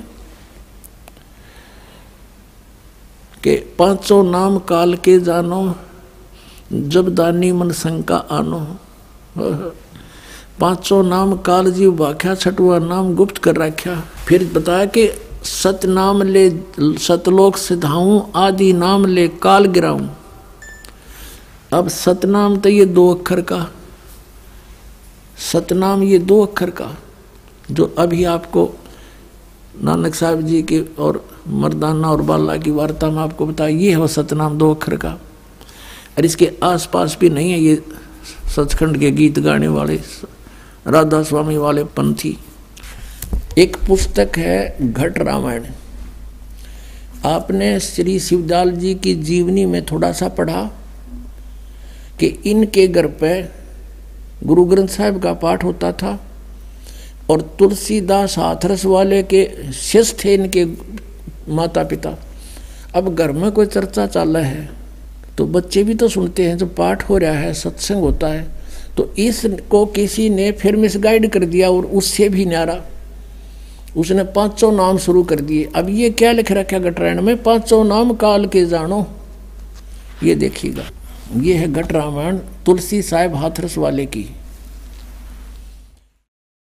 बेल्डियर प्रिंटिंग प्रेस इलाहाबाद से ये छपी है। ये दो भागों में है। हम प्रथम भाग दिखा रहे हैं आपको। अब ये सत्ताईस पृष्ठ पर देखिएगा। अब यहाँ से शुरू करते हैं भेद, पिंड और ब्रह्मांड का। अब यहाँ से शुरू कर रखा वैसे इन्होंने बहुत लंबा चौड़ा हम थोड़ा हलेंगे दानी कह, जीव सुन बाता, बिना दान कर हो में घाता। जब जीव कहे समझ सुन भाई, करो घात के ही कारण जाई। अंतर गुफा तहाँ चल जाऊँ ता साहिब के दर्शन पाऊँ। पाँचों नाम जीव जब भाख्या और छठा नाम गुप्त कर रख्या पाँचों नाम काल के जानो, तब दानी मन शंका आनो। ओए ये पाँचों नाम तक काल के हैं, तब दानी मन शंका आनो। निर्गुण, निराकार, निर्वाणी धर्म राय ये पाँच बखानी। जीव नाम निज कह विचारी, जान बूझ दानी झक मारी। कह जीव दर्ग दानी भाई दर्ग माने धिक्कार है। कह जीव दर्ग दानी भाई, हम चल जाई, नाम चितलाई दानी दान चुकाओ आई, जब यह बाट निभन तु पाई। कहकर अंश कहाँ तुम जाई, बात आपनी को सुन जाई कह जीव सतलोक निवासा, मैं चल जाऊँ पुरुष के पासा। दानी कह दूर है भाई, अगम पंथ कैसे निभ जाई। कौन नाम मार्ग को जाई और कौन नाम से उभरे आई? इतना भेद कहो समझावा और बाट जीव जब घर की पावा। अब जीव बोलता है, दानी सुन विधि बात हमारी, हम चल जावा पुरुष दरबारी। कहते हैं, सुरत नृत ले लोक से धाऊं, आदि नाम ले काल गिराऊं। उन पाँच नामों से अलग है ये, आदि नाम ले काल गिराऊं। और सतनाम ले जीव उभारी अस चल जाऊँ पुरुष दरबारी। अब ये सतनाम के है और आदि नाम क्या है? सतनाम ये दो अक्षर का है। इसमें एक ओम है, गीता जी अध्याय नंबर सत्रह के श्लोक नंबर तेईस में क्या है? ओम तत्सत इति निर्देश है ब्रह्म त्रिवेद समर्थ है। ओम त ब्रह्म का और तत् परब्रह्म का। यानी अक्षर पुरुष का। तो इस सतनाम में, ये सतनाम दो अक्षर का है। एक ओम प्लस में दूसरा तत्व, वो सांकेतिक। और सार नाम ये आदि नाम है। इन तीनों, इन से मोक्ष होगा जीव का। ये क्लियर करके यार ये पाँचों नाम काल के जानो। ये पाँचों नाम तो काल के हैं। निरंकार ओंकार ज्योत निरंजन सोहम और सतनाम। ये कबीर साहब से इकट्ठे कर दिए अपने आत्माओं, अब देखिएगा। संत मत भाग चार ये है अजूर सावन सिंह जी के सत्संगों का संग्रह। और ये कहाँ से छपी है, ये आपको दिखाई दी थी। संत मत प्रकाश बागचार महाराज सावन सिंह जी, प्रकाशक ये सेवा सिंह सेक्रेटरी राधा स्वामी। सत्संग व्यास डेरा बाबा जयमल सिंह, जिला अमृतसर। मुद्रक हैं Sartaj printing press, Tanda road Joshi state Jalandhar से। अब हम इसके दो सौ इकसठ पृष्ठ पर आते हैं। वाह, कमाल का रखा है मेरे ये है दो सौ इकसठ पृष्ठ और ये है संत मत प्रकाश भाग चार यहाँ से पढ़ते हैं। आह, देखिए। अक्सर रूप निखरती चाली छोड़ दिया अब देश बिगाना। गुरु ग्रंथ साहिब में बड़े गहरे गुप्त रहस्य हैं। एक स्थान पर आता है कि बावन अक्षर लोक तरह सब कुछ इनके माही। ये अक्षर खिर जाएँगे, वो अक्षर इन में नाही। गुरु ग्रंथ साहिब के इस पृष्ठ पे आगे क्या लिखा है? कि सोई गुरु पूरा कहावे, दो अक्षर का भेद बतावे। एक छुड़ावे, एक लखावे तो प्राणी निज घर को पावे। फिर कहते हैं, जे तू पढ़ा पंडित बिन दुई अक्षर दुई नावा, प्रणवत नानक एक लंगाए जे कर सच समावा। गुरु ग्रंथ साहिब के पृष्ठ नंबर ग्यारह सौ इकहत्तर पर लिखा है, सोई गुरु पूरा कहावे, दो अखर का भेद बतावे। एक छुड़ावे, एक लखावे। तो प्राणी निज घर को पावे। अब ये दो अक्षर है ना, ये एक तो ये सतनाम है दो अक्षर का। इसमें एक ओम है, एक गुप्त है। वो दास बताएगा। अच्छा। और तीसरा जो है ना, यू जे तू पंडा पंडित बिन दो अक्षर दो नावा है। परमत नानक एक लंगाए जे कर सत समावा। अगर पंडित को कहते हैं पंडित विद्वान तो इन दो अक्षर के बिना सारे वेद भी घोट रहा है ना तो तेरा पढ़ना व्यर्थ है। कबीर साहब कहते हैं, एक कह कबीर दो अक्षर भाख, होएगा खसम तो लेगा राख। अब ये भी गुरु ग्रंथ साहिब में वाणी है कबीर साहब की। तो इसमें स्पष्ट किया कबीर साहब ने कि दो अक्षर का नाम जाप कर भाख माने बोल, उसका जाप कर, और होएगा खसम तलेगा राख यदि इसके देने वाला अधिकारी होगा तो तेरी पल पल पर रक्षा होगी। अब आगे देखो, गुरु नानक साहब जी फिर कहते हैं एक अक्षर हरि मन वसे नानक होत निहाल। ये आदि नाम है, सार नाम जिसको कहते हैं। और दो अक्षर का ये सतनाम है। ये दो अक्षर ये सतनाम है, ये आदि नाम है, एक अक्षर वही उसमें, घटनावाण में इसका प्रमाण दो सौ इकसठ हमने पढ़ लिया, बैसठ पढ़ते हैं। एक स्थान पर फिर गुरु साहिब कहते हैं वेद कतेब, सिमरत सब शासत। इन पढ़्या मुक्त न होई। एक अक्षर जो गुरुमुख जापै, तिसकी निर्मल सोई। अब ये सही करें कि एक नाम है बस। यानी शास्त्र शोस्त्र पढ़ने कोई लाभ नहीं। एक अक्षर जो गुरुमुख जापे, वो आदि नाम के बारे में कहा। वो भी जप करना है। अपने आत्मा, मोती मुक्ता दर्शत नाही, ये जग है सब अंदरे। दिखत के तो नैन जिसम, इनका फेरा मोतिया बंदरे। अब स्पष्ट लिखा है इसमें लिख भी रहे हैं और जाप के कर रहे हैं, ये पाँच सौ नाम काल वाले। और इन सच्चा सौदा वालों ने थोड़ी सी चतुरता कर ली। कुछ ने कह दिया इनको कि ये तो पाँच सौ नाम काल के लिख रखे, इन्होंने फिर तीन नाम शुरू कर दिए हुए छोड़ दिए। अकाल मूर्त शबद स्वरूपी राम और सतपुरुख। अभी नैनो सोचिए बताओ कौन के कहेगा? पक्के कर दिए सचखंड के। अरे अकाल मूर्त कहो, चाहे उसको शब्द स्वरूपी राम कहो, चाहे सतपुर कहो, वो तो हमने पाना है, उसको तो हमने ढूंढना है, खोजना है, उसके पास तो पहुँचना है।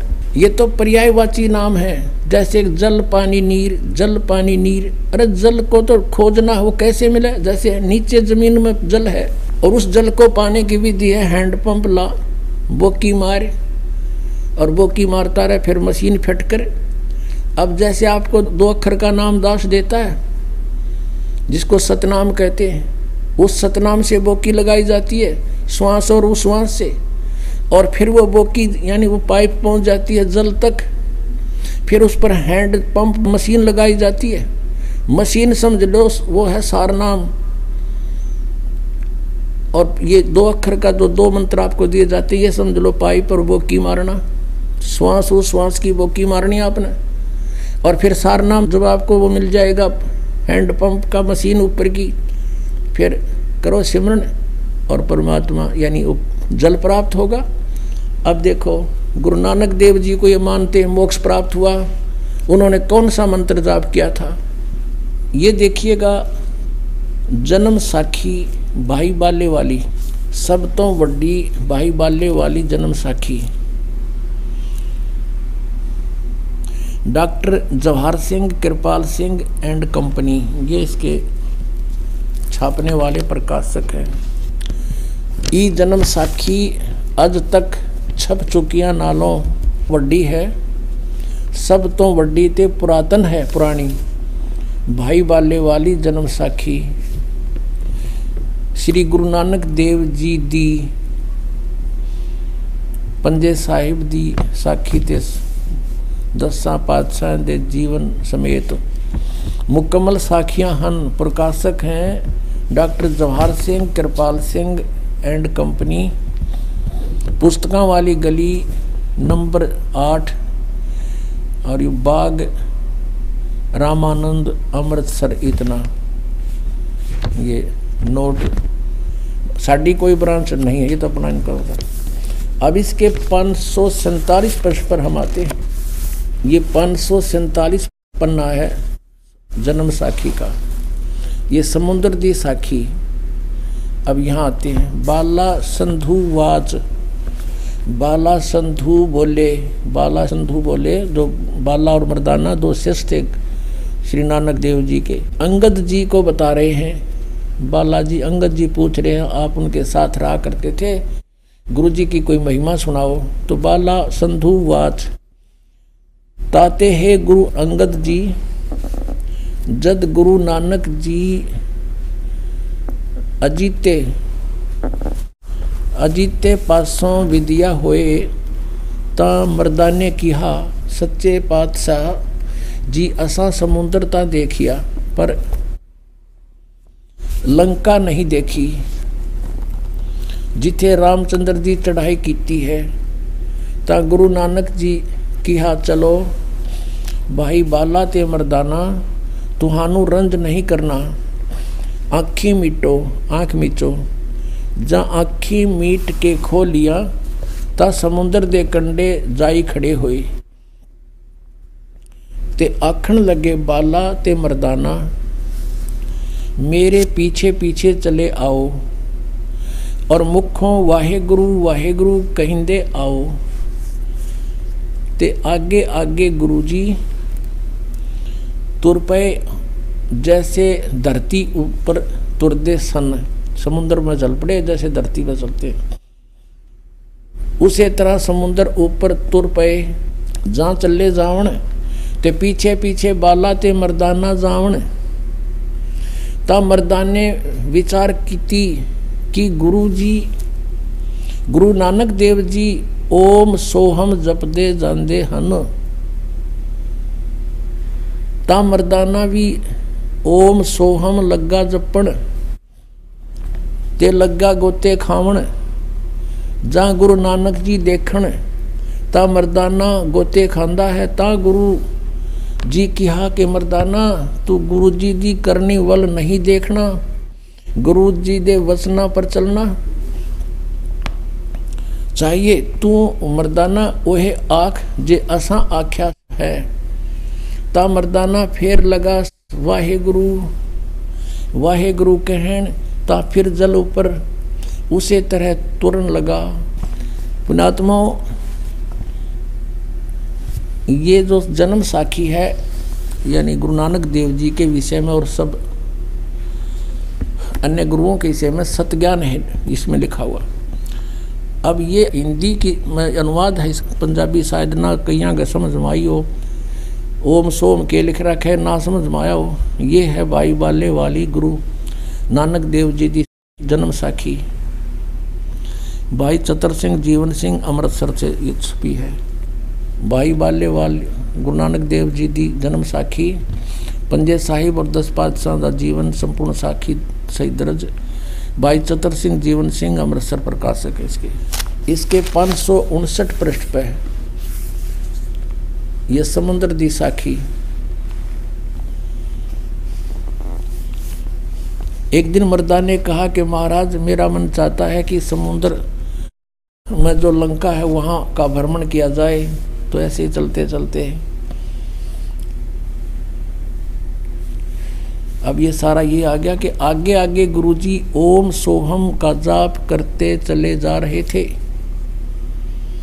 वो पंजाबी ना समझ में आई होती, हिंदी में ननक रखी है। और फिर मर्दाना ने सोचा, हम भी ओम सोम का जाप क्यों ना करें? जब मर्दाना भी ओम सोहम की रट लगाने लगा, तब वह लगा गोते खाने। गुरुजी पीछे पीछे तो हंस कर कहने लगे कि हे मर्दाने से इसका धर्म है कि वह गुरु के बताए मार्ग पर चले। इसलिए तू फिर वाहे गुरु जप। तेरा उसी से कल्याण है। पुणात्माओं, ऐसा क्यों कहा गुरु नानक देव जी ने? स्वयं तो जाप जप रहे सतनाम का, और शिष्यों को कह रहे हैं, ये नहीं जपना।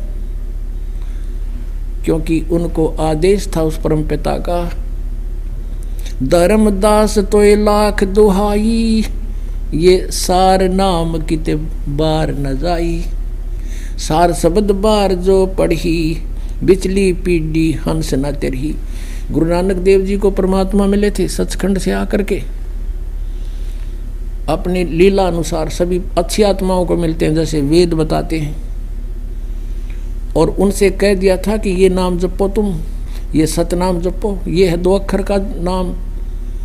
और वो ये राधा स्वामी वाले ने कहा, दो अक्षर जो गुरुमुख जप है वो एक गुरु पूरा कहा है जो दो अक्षर का वेद बतावे। तीन नाले तो पूरे को नहीं तो पाँच अक्षर के बतावे है।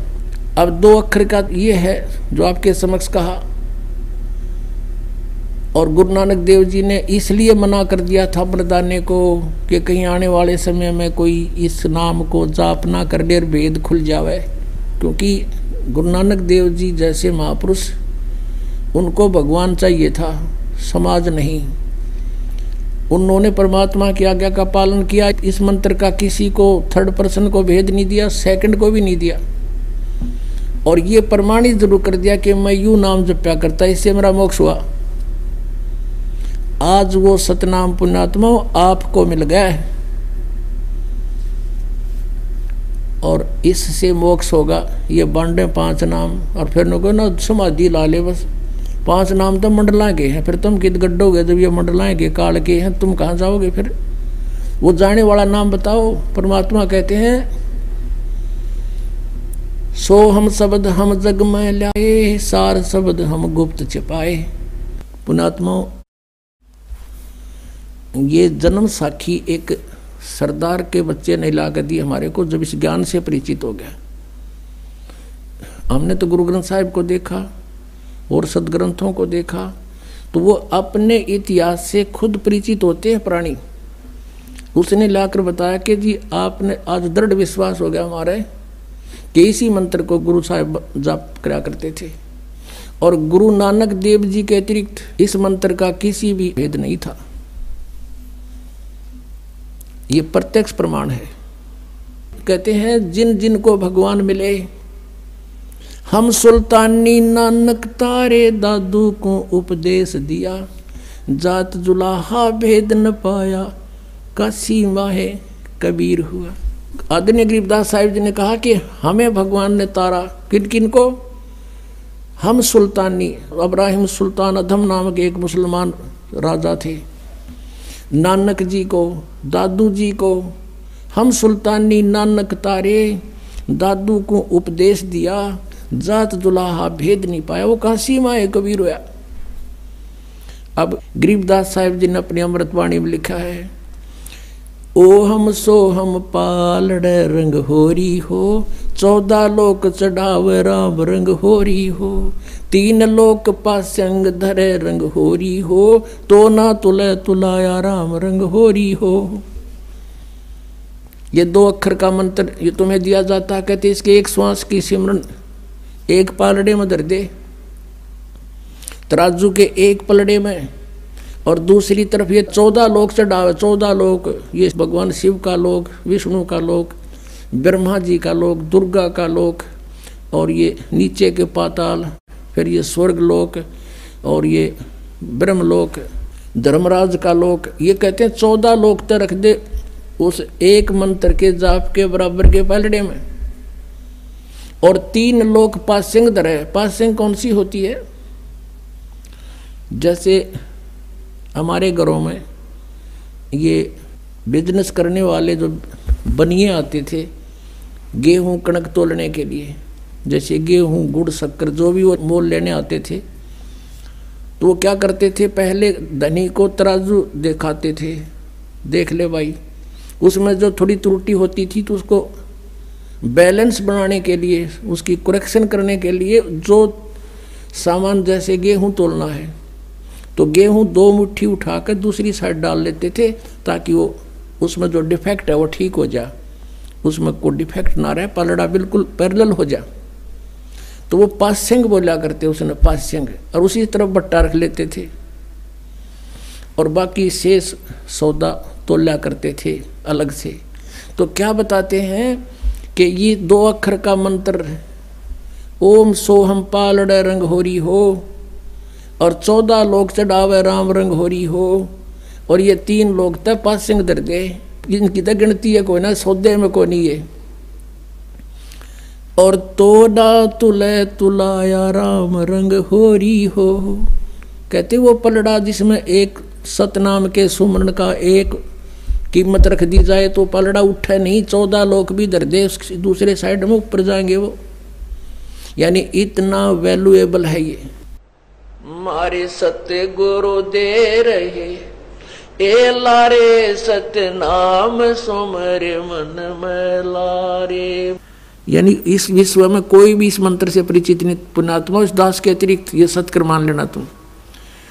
और कोई अधिकारी नहीं। यदि किसी से ज्ञान हो जाती अधिकारी नहीं देने के।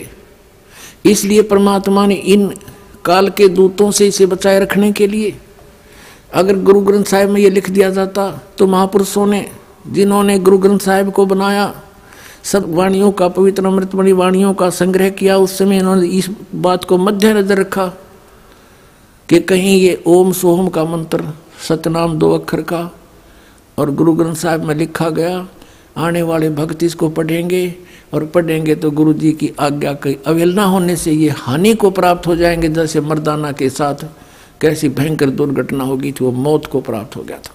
तो इस मध्य नज़र से उन्होंने, जहाँ पर भी गुरु ग्रंथ साहिब के अंदर नानक साहिब जी की वाणी में ये मंत्र था, निकाल दी वह वाणी नहीं रखी ग्रंथ साहिब में।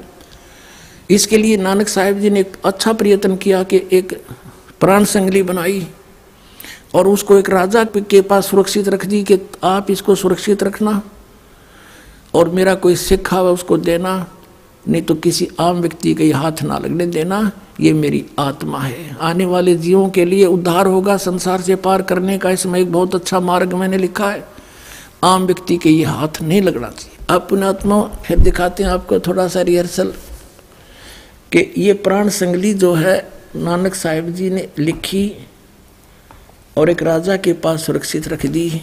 मर्दाना डूब गया होता इस मंत्र का जाप करने से। इस बात को मध्य नज़र रखते हुए प्राण संगली को भी जल प्रवाह कर दिया गया था। अर्जुन देव जी के द्वारा, जो गुरु अर्जुन देव जी थे पाँचवें जिन्होंने गुरु ग्रंथ साहिब को सब वाणियों को इकट्ठा करके जलद बना दिया, उस समय इसको भी जल प्रवाह कर दिया था। देखिएगा। अब इस पवित्र ग्रंथ के बारे में क्या कहा श्री नानक साहिब जी ने? प्राण संगली के बारे में देखिएगा। ये भाग एक है, प्राण संगली, प्रथम भाग। श्री गुरु नानक साहिब विरचित प्राणों का अपूर्व कवच, जो सूरत शब्द योग साधना में अमोघ तारों से रचा हुआ काल कर्म का कृत विद्नों के गुरुमुखों का सुरक्षित का हितकारी जिसको गुरुमुखी अक्षरों में गुरुमुखी अक्षरों से भाषा अक्षरों में सटीपण तैयार करके गुरु साहिब के संक्षिप्त जीवन चरित्र समेत संत संपूर्ण सिंह ने प्रेम प्रसाद रूप से अर्पण किया। जिसको जिसके मालिक वेल वीडियर प्रेस इलाहाबाद ने अपने खर्चे से अपने यंत्रालयों में प्रकाशित किया। ये यहाँ से छपी। इसके देखना। आवश्यक सूचना में। गुरु नानक साहिब ने यह अपूर्व ग्रंथ प्राण संगली किस अवसर पर सिंगल द्वीप में वहाँ के परम भक्त राजा शिवनाभ जी को उपदेश करके बख्श दिया और फिर उनकी पांचवी गद्दी के अधिकारी यानी गुरु अर्जुन देव जी ने नानक साहिब जी के पांचवी गद्दी के अधिकारी गुरु अर्जुन देव जी ने उसे कैसे सिंगला द्वीप से मंगवाया तथा तो किस कारण से उसे गुरु ग्रंथ साहिब के संग्रह से अलग रखा? इसका वर्णन गुरु नानक साहिब के जीवन चरित्र में दूसरी यात्रा के आखिर के हिस्से में और टिप्पणी और टिप्पणकार के निवेदन में लिखा है। गुरु नानक साहिब ने इस अनमोल ग्रंथ का नाम प्राण संगली क्यों रखा? ये तो पक्के तौर पर वही कह सकता है जिसकी गति उन किसी हो। ओह। कहते इसका नाम प्राण संगली क्यों रखा? इसके बारे में तो ये बताओगा जो नानक जी जैसा इन सदग्रंथों के गुण रहस्य से परिचित हो, उन किसी उसकी गति हो। तो भी कुछ लखावा उसका उनके उस वचन से होता है, जो निज मुख से, नानक साहब ने बोले हैं, जो उन्होंने राजा शिवनाभ से कहा था ये ग्रंथ मेरी देह है। नानक साहब जी कहते हैं, ये मेरा शरीर है, ये मेरा सथूल रूप समझना, पुराणों मेरियों का संग्रह कहो, कवच है। जगत समुद्र का ये पुल है, यानी संसार से पार होने का इसमें सही मार्ग लिखा मैंने, और ई प्राण संगली मैं तैनू बख्शी है। ई अदर वस्तु है, सो तय ही जरी है। यानी तू इसका अधिकारी है, तेरा विश्वास हुआ इसका, मेरे इस ज्ञान का। इसलिए मैं तुझे बकस दी है। ई प्राण संगली अमृत प्रवाह है। तेरे ही मुख विखे प्रवेश हुई है, और तीन लोका विच इस वस्तु ਨੂੰ संभालता कोई नहीं। ताते प्राणों विखे प्राण संगली रखनी। इस वचन से स्पष्ट होता है कि यह ग्रंथ प्राणों का संग्रह रूप है। अब इन पता नहीं प्राण माने श्वासों का, श्वास और ये मंत्र जो ओम सोहम यानी सतनाम दो अक्षर का, ये श्वासों से सिमरण होता है। इसकी विधि है जिसको प्राप्त दास से उसको खूब पता है। और नानक साहब ने खूब लिखा था इसमें, जिसमें प्राण पिंड का निर्णय, ये तो लेखक की बात है। प्राणों में मन के निरोध का पूरा भेद लिखा है। संभव है इसको गुरु ग्रंथ साहिब की जिलद में शामिल ना करने की वजह यही हो, हो कि गुरु अर्जन देव जी ने समय अनुसार इसे हरेक छोटे बड़े की दृष्टि में लाना उचित न समझा। अपने आत्मा अर्जन देव जी ने किस दृष्टिकोण से इसको छोटे बड़े की नज़र से बचाया कि उसमें यो मंत्र लिखा था दो अक्षर का, जो नानक साहेब जी जाप करके मोक्ष को प्राप्त हुए। और वहाँ झटका देना ज़रूरी था, नहीं तो यू काल के दूता का हाथ लग जाता, पूरा सिख समाज इसका जाप करता ये, जो दूसरे नकली पंथ ये भी कहते, हमने भी, हम भी, क्योंकि बिना पूर्ण गुरु से ये प्राप्त हुए, बिना काम नहीं कर सकता। न तो इसमें पढ़ के कोई भी जाप देने लग जाए, उसे कोई लाभ नहीं हो सकता। वो तो नकली पासपोर्ट बनाएगा। तो इन नकली पंथों जो काल ने कहकर चलाए थे कि मैं नकली पंथ चलाऊँगा द्वादश पंथ करूँ मैं साजा नाम तुम्हारा ले करूँ आवाजा, द्वादश पंथ नाम जो ले ही वो मेरे मुख में आन हुई। तो इसलिए इस दृष्टिकोण से मारे सत्य गुरु दे रहे ए लारे सत्य नाम सुमर मन में लारे पाँचवें गुरु अर्जुन देव जी ने इस ग्रंथ को, गुरु ग्रंथ साहब मैंने शामिल किया, बल्कि इसको दरिया में प्रवाह कर देना उचित समझा। कहीं कोई पढ़ ले, कोई देख ले, गुरु जी की आज्ञा का अवलेखना हो जाए, देखना। इसी के निवेदन में आपको दिखाता हूँ। ये वही प्राण संगली है, हम पढ़ रहे थे। अब ये तो आपने पढ़ा था, आवश्यक सूचना। अब ये है निवेदन तुरंत ही।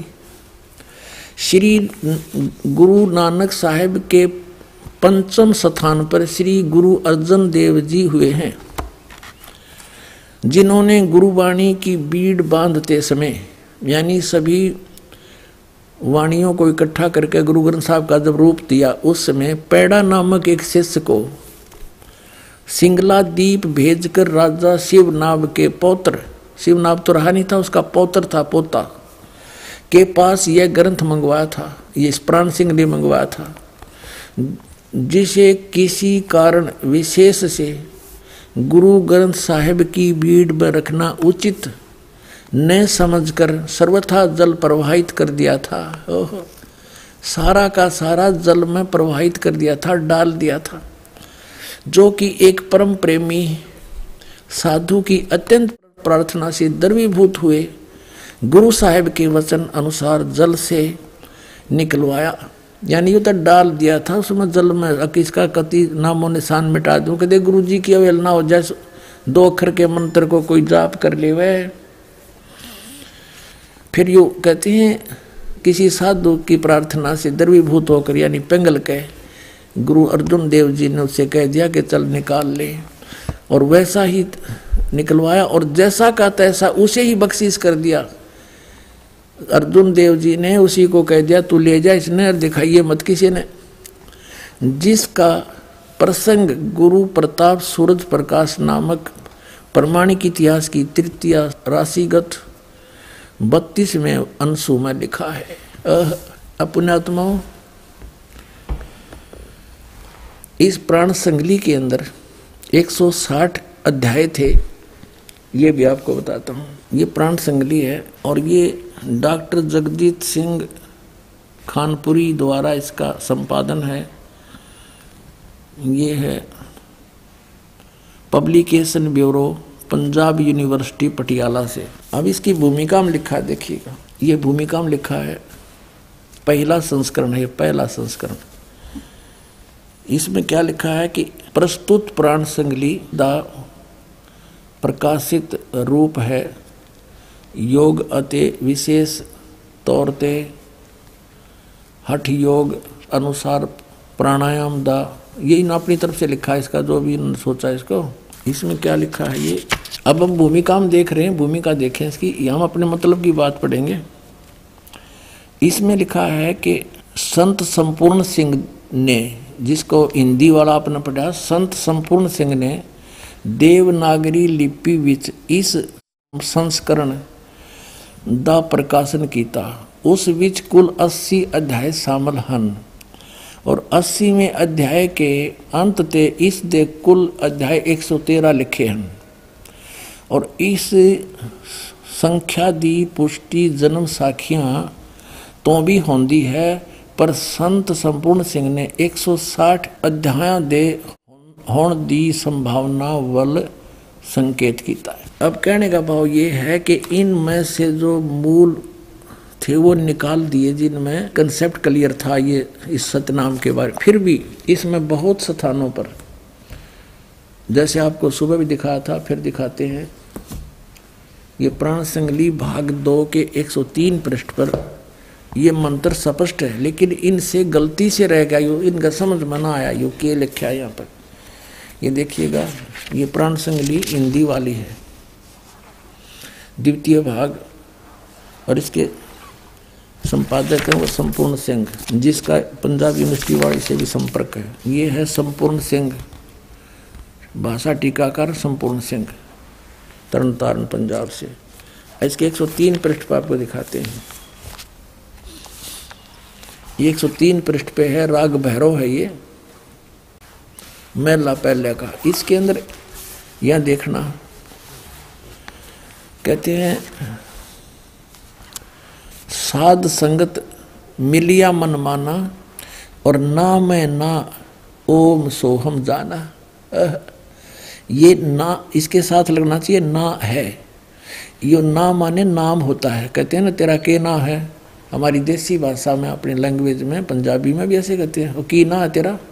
तो नाम है ना, नामों में नाम। नामों में नाम है ओम सोहम। ये जाना, ये असली मंत्र है। अब जैसे यहाँ देखना, एक सौ इक्यावन पृष्ठ पे आपको दिखाते हैं। एक सौ पचास पृष्ठ पे देखना इसके पे। ये ओम मंत्र ओम दर। ओम दर। अब इसका अर्थ इन्होंने ये दो नंबर यहाँ से क्लासीफाई किया है, इसको स्पष्ट किया है, ओ, इस ओम को इन्होंने ओम ही सिद्ध किया है। Ohm plus mother. ओम से भाव ओंकार शब्द का है। तो यहाँ भी सिद्ध हो गया अंडरस्टूड हो गया। ईसाई ओम यू लिख रखा है, देख। 103 पृष्ठ पे। अब ये इन कैसे समझ में ना आए कि ये अहूँ अहूँ करेंगे इसने हूँ ये ये था ओम। मालिक की दया होगी, गलती से इसके साथ जुड़ गया। इसके साथ जुड़ा होता तो इसने ये काट देते, सोहम सोहम शायद रख लेते। तो परमात्मा की दया हुई, और कोई बात नहीं, अगर इसमें भी नहीं होता तो भी परमात्मा कहते हैं, कहीं ना कहीं हमने अपनी सच्चाई को रखा ही है। अब काल ने वहाँ कितना दृढ़ कर दिया इन गुरुजियों को कि इस मंत्र की भनक भी नहीं लगनी चाहिए। प्राण संगली कितना अनमोल ग्रंथ, इसको दिखाएँ आपको। हैरान रह जाओगे। इसमें बहुत क्लियर लिखा है, बहुत जगह पर लिखा है। अपनात्मा, परमात्मा की सी कृपा होगी। ये सिख बच्चे ही इतने सियाणे हो गए ये अपने आप इन सदग्रंथों को जानने लगे, देखने लगे, लाल और लालड़ी की पहचान करने लगे। देखिएगा, ये प्राण संगली है, पंजाबी वाली, वैसी हिंदी वाली में भी एज इट इज़ है। ये है प्राण संगली पटियाला यूनिवर्सिटी वाली है। इसके छह सौ चौदह पृष्ठ पर दिखाते हैं आपको। प्राण संगली प्रश्नो उत्तर माला मैला पहला यहाँ क्या लिखा है? ये देखिएगा कि अजप्पा जाप सोहम हंसा जान और सुन महल जाका स्थान पूर्ण पुरख निरंजन करतार, अगम पुरख का ना ही सुमार है। अच्छा आगे लिखा नाम अमोलक सतगुर ते पाया। ओए है नानक साहब जी कहते हैं, ये अनमोल नाम जो है मैंने, ये दो अक्षर का सतगुर से मिला। और अनहत सुन मही जाय समाया। फिर कहते हैं सोहम हंसा जप पर जप माला और जपत जपत दीन दयाला। फिर यहाँ क्या लिखा है? इसमें लिखा है, आवन जान रह सुख पाई, नानक घट घट नदरी आई। निरंकार दी अचरद लीला, गुरुमति देई ता होए सुहेला। गुरु से प्राप्त होगी कोई बुद्धि देगा भगवान तो ये आसानी से समझ में आएगा कहते हैं, इस मंत्र का करे जो जाप, ता को लगे न कोई पाप। है इस मंत्र का करे जो जाप, ता को लगे न कोई पाप। आत्म राम, तिस नदरी आवे और रमत राम में जो विचलाव है फिर कहता है, ये है, उसके देख बहे तुम शुद्ध। सोहम हंसा जा को जाप, एह जप जप वड्डे प्रताप। सोहम हंसा, जपो बिमाला, ता रचिया जहाँ केवल बाला। बहुत स्थान पर इन्होंने इस मंत्र के जाप करने के लिए प्रेरणा दी है। अपनात्मा इसमें एक और भी गलती हो सकती है कि लिखा होगा ओ हम सोहम जप जप माला फिर भी हम इसको और प्रमाणित करते हैं। एक और सिख बच्चे ने ला के दिया है। ये यहाँ पर भी एक और प्रांत संगली है। इसमें जो का त्यों लिखा है, ये वही, ये है भाई चतर सिंह वाली। चतर सिंह जीवन सिंह वाली है अमृतसर से छपी है। ये बाज़ार माई सेवा अमृतसर तो छपी है। और इसके प्रश्न नंबर सौ पर लिखा है यहाँ सौ पर लिखा है इन बच्चों ने सिख बच्चों ने लगा के दिए निशान ये सोम हंसा जा, जा का जाप ई जप जप होए प्रताप वो ईडों का न्यू है यो। फिर आगे लिखा है सोहम हंसा जप बिन माला यानी श्वासों से सिमरण इसका माला की ज़रूरत को नहीं। और उरचिया जय है केवल बाला और भी बहुत स्थानों पे इन्होंने बताया है। अब यहाँ लिखा है 125 पे कि नानक सच्चे नाम बिना है, है सच्चे नाम सतनाम नानक सच्चे नाम बिना सच्चे नाम बिन ना उर्वार न पार, यानी सच्चे नाम बिना कुछ भी, ना उर्ली साइड में कोई लाभ, ना परली साइड में। सच्चा नाम माने ये सतनाम दो अक्षर का। अपनात्मा यही मंत्र आदरणीय गरीबदास साहिब जी को दिया था। आदरणीय गरीबदास साहिब जी ने कहा कि ओ हम सो हम मंत्र जपिए, योग युगतिया धोनी तपिए। राम नाम जप कर थिर होई, ओहम सोहम मंत्र दोई नथिंग एल्स तो ये सतनाम है दो अक्षर का। कहते नामा छिपा, ओम तारी पीछे सोहम भेद बिचारी, सार शब्द पाया जद लोई आवागमन बौर ना हुई। तो इन महापुरुषों ने स्पष्ट कर दिया है कि ये ये मंत्र जाप करने से तुम्हें लाभ होगा, अन्यथा इसका कोई यूज़ नहीं। इसके अतिरिक्त कोई भी नाम आप जाप करते हो, वो यूजलेस हैं, उनका कोई फ़ायदा नहीं, जप करो या ना करो। तो सच्चे नाम बिना, सतनाम, इसको सतनाम भी कहते हैं। तो पुणात्माओं आपका सौभाग्य है कि आप जी को ये खजाना मिल गया, जिसको अभी तक छुपा के रखा था कबीर परमेश्वर ने। अपनी प्यारी आत्मा धर्मदास जी से कहा था, धर्मदास, मेरी लाख दोहाई और ये मूल ज्ञान की तबार ना जाई। मूल ज्ञान बाहर जो पढ़ी बिचली पीढ़ी, हंस नितर ही फिर कहा कि धर्मदास तो मेरी लाख दोहाई। ये सार शब्द की तबार ना जाई। सार शब्द बाहर जो पढ़ी बिचली पीढ़ी, हंस नितर ही और फिर कहा कि मूल ज्ञान को तू तब तक छुपा के रखना। तब तक छुपाई जब लग द्वादश पंथ ना मिट जाई। ये सारे पंथ फेल हो गए, क्योंकि इनके द्वारा दी गई साधना सबको पता है। और सभी उससे परिचित हैं कि हम कौन सा नाम जाप कर रहे हैं और जाप करना कौन सा चाहिए। और जिन महापुरुषों की दुहाई दिया करते थे कि नानक साहब जी ने भी ये पाँच नाम जाप करे, वो भी इसी से मुक्त हुए। उसने भी ऐसे जाप किए उसी से मुक्त हुए। नानक साहब जी ने कति क्लियर कर रखा कि इन पाँच नामों से और इस वाह वाह के शब्द से जन्म मर नहीं मिट सकता। इसके अंदर वाह वाह के शब्द के अंदर लिखा है कि इस वाह वाह करने से कर्म किया ही मिलेगा आपका। जन्म मृत मोक्ष नहीं हो सकता। ये भी इसमें स्पष्ट किया है कि ये मंत्र है जाप करने का। इसके अतिरिक्त कोई मंत्र नहीं। तो अब इन महापुरुषों ने एक तरफ़ तो कहा कि तू मर्दाना ये नाम जाप मत कर और फिर कहा कि मेरी आत्मा है, मेरा शरीर है, संसार से पार करने का ये पुल है इसे छुपा के रखना। और इसमें स्पष्ट कर रखा कि ये मंत्र जाप करने से मोक्ष होगा और किसी से नहीं। और अब इस दास को भेज दिया सर्जन बना के अब आपके जन्म मरण के रोग का पूरा ट्रीटमेंट इस दास के पास है। और सब सब सब के सब पार हो जाएँगे, चाहे पूरा विश्व नाम ले लियो। अपना आत्मा परमात्मा की असीम कृपा से आप जी को ये अनमोल वचन और अनमोल ग्रंथों के दर्शन हो रहे हैं, सुन रहे हो। इन्हीं सदग्रंथों को आप पढ़ा करते, लेकिन आप इसको समझ नहीं सकते। कहते हैं, गुरु बिन काहु न पाया ज्ञाना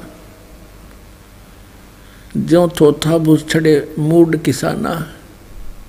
गुरु बिन वेद पढ़े जो प्राणी समझे ना सार रहे अज्ञानी।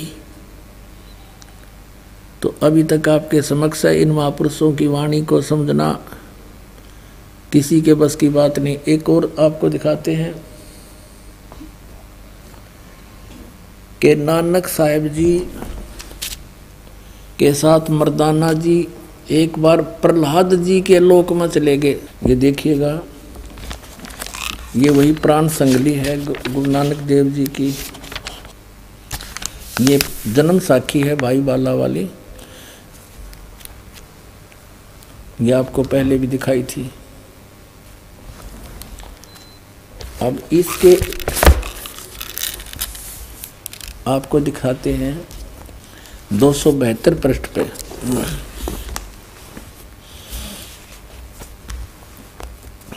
प्रहलाद भगत नाल गोष्ठी दो सौ बहत्तर पृष्ठ पे।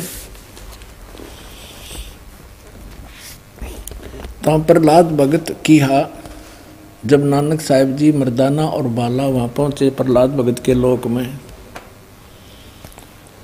ता प्रहलाद भगत की हा, नानक तपाजी तैनू कलयुग विच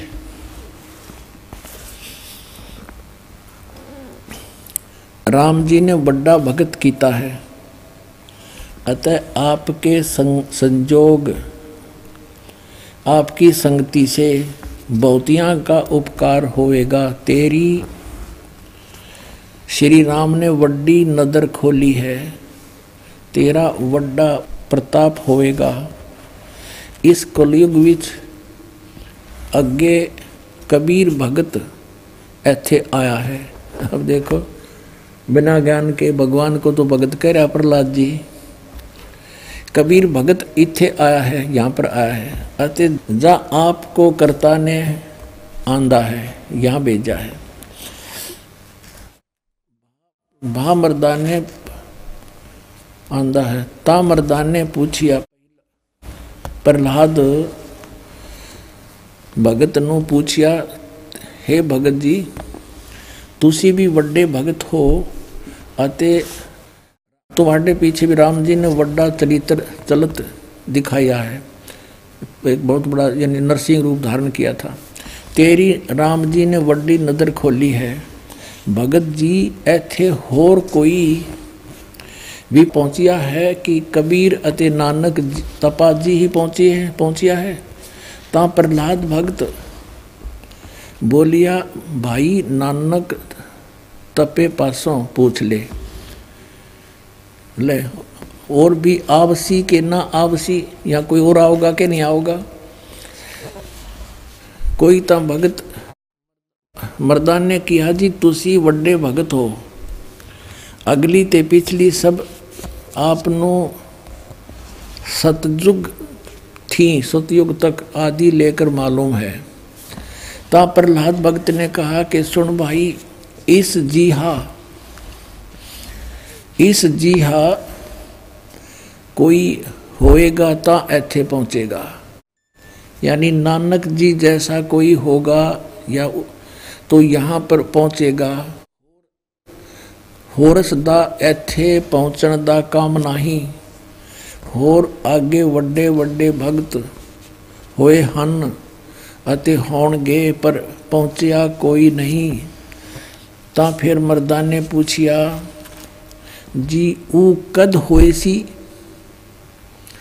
ਔਰ ਕਿਤੇ ਨੇੜੇ ਯੁਗ ਵਿੱਚ ਹੋ ਸੀ यानी वो कब हो सी और कौन नेड़े तेड़े होगा या नज़दीकी हो सी ਤਾਂ ਪ੍ਰਹਲਾਦ ਭਗਤ ਕਿਹਾ ਸੁਣ ਭਾਈ ਕਲਯੁਗ ਵਿੱਚ ਹੋਏਗਾ ਔਰ ਜਦ ਨਾਨਕ ਤਪਾ ਸਚਖੰਡ ਜਾਵੇਗਾ ਤਾਂ ਉਸ ਤੋਂ ਪਿੱਛੇ ये लिखा सौ वर्ष वरे यहाँ लिखना यहाँ बोला था उसने सैकड़ों वर्ष सैकड़ों वर्ष के बाद यहाँ इन्होंने वहाँ फिर सौ लिखना था इसमें बस एक पर मात्रा मात्रा होती सौ हो जाता यहाँ पर सौ वर्ष ये सौ वर्ष लिख दिया इन्होंने उसी सौ वरे होसी अते एना तेहा ते बगैर और कोई ना आवसी यानी इन तीना के बिना यहाँ पर कोई नहीं आ सकता ता मर्दान ने पूछिया जी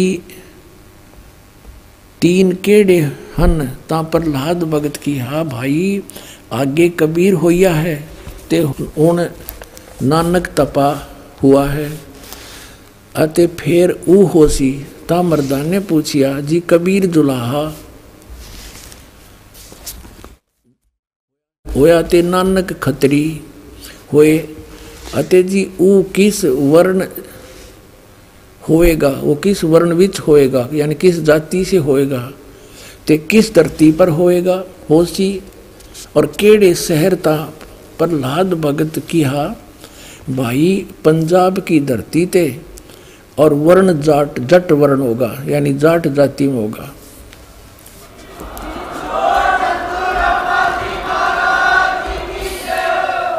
और शहर बटाले, यो बरवाले का बटाला लिख दिया ना यो था बरवाला। बरवाले में उसी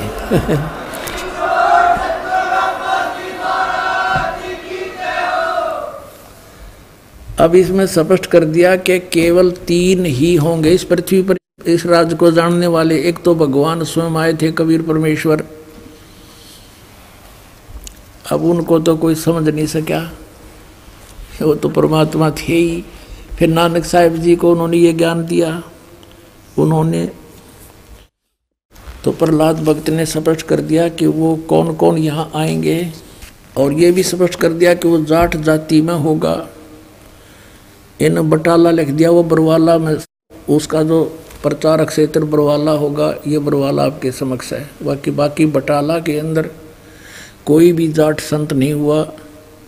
जो नानक साहिब जी के गुड़ रहस्यों को समझ सका हो, इति सिद्ध। बोलो, सतगुरुदेव की जय हो।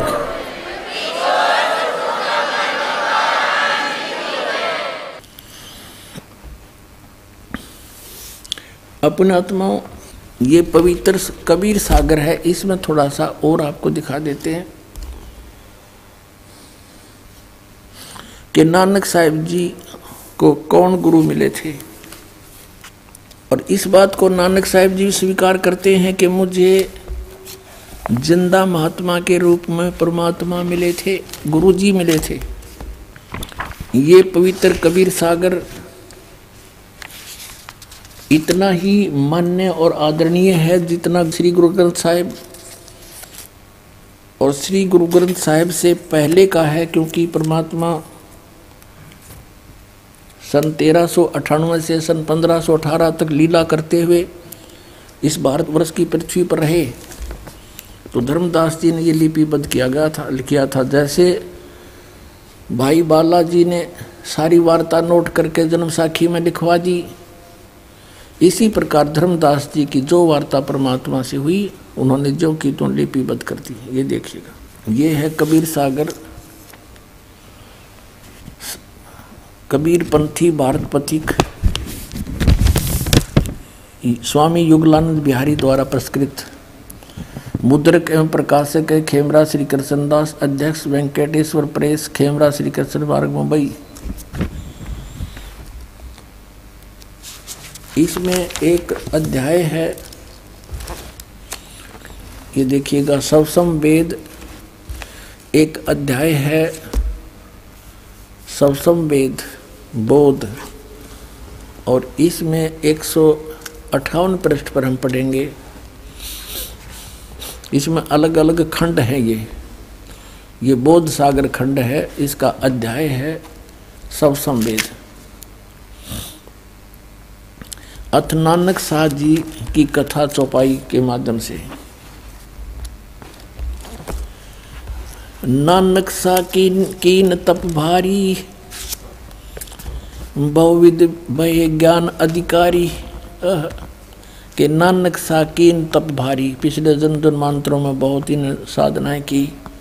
और सब विधि भय ज्ञान अधिकारी, तब ये ज्ञान के अधिकारी बने थे, इसलिए मुक्ति भावता को लख पाया, तापर सतगुरु की नींद आया। ज़िंदा रूप धरो तब साई, प्रभु पंजाब देश चल आई।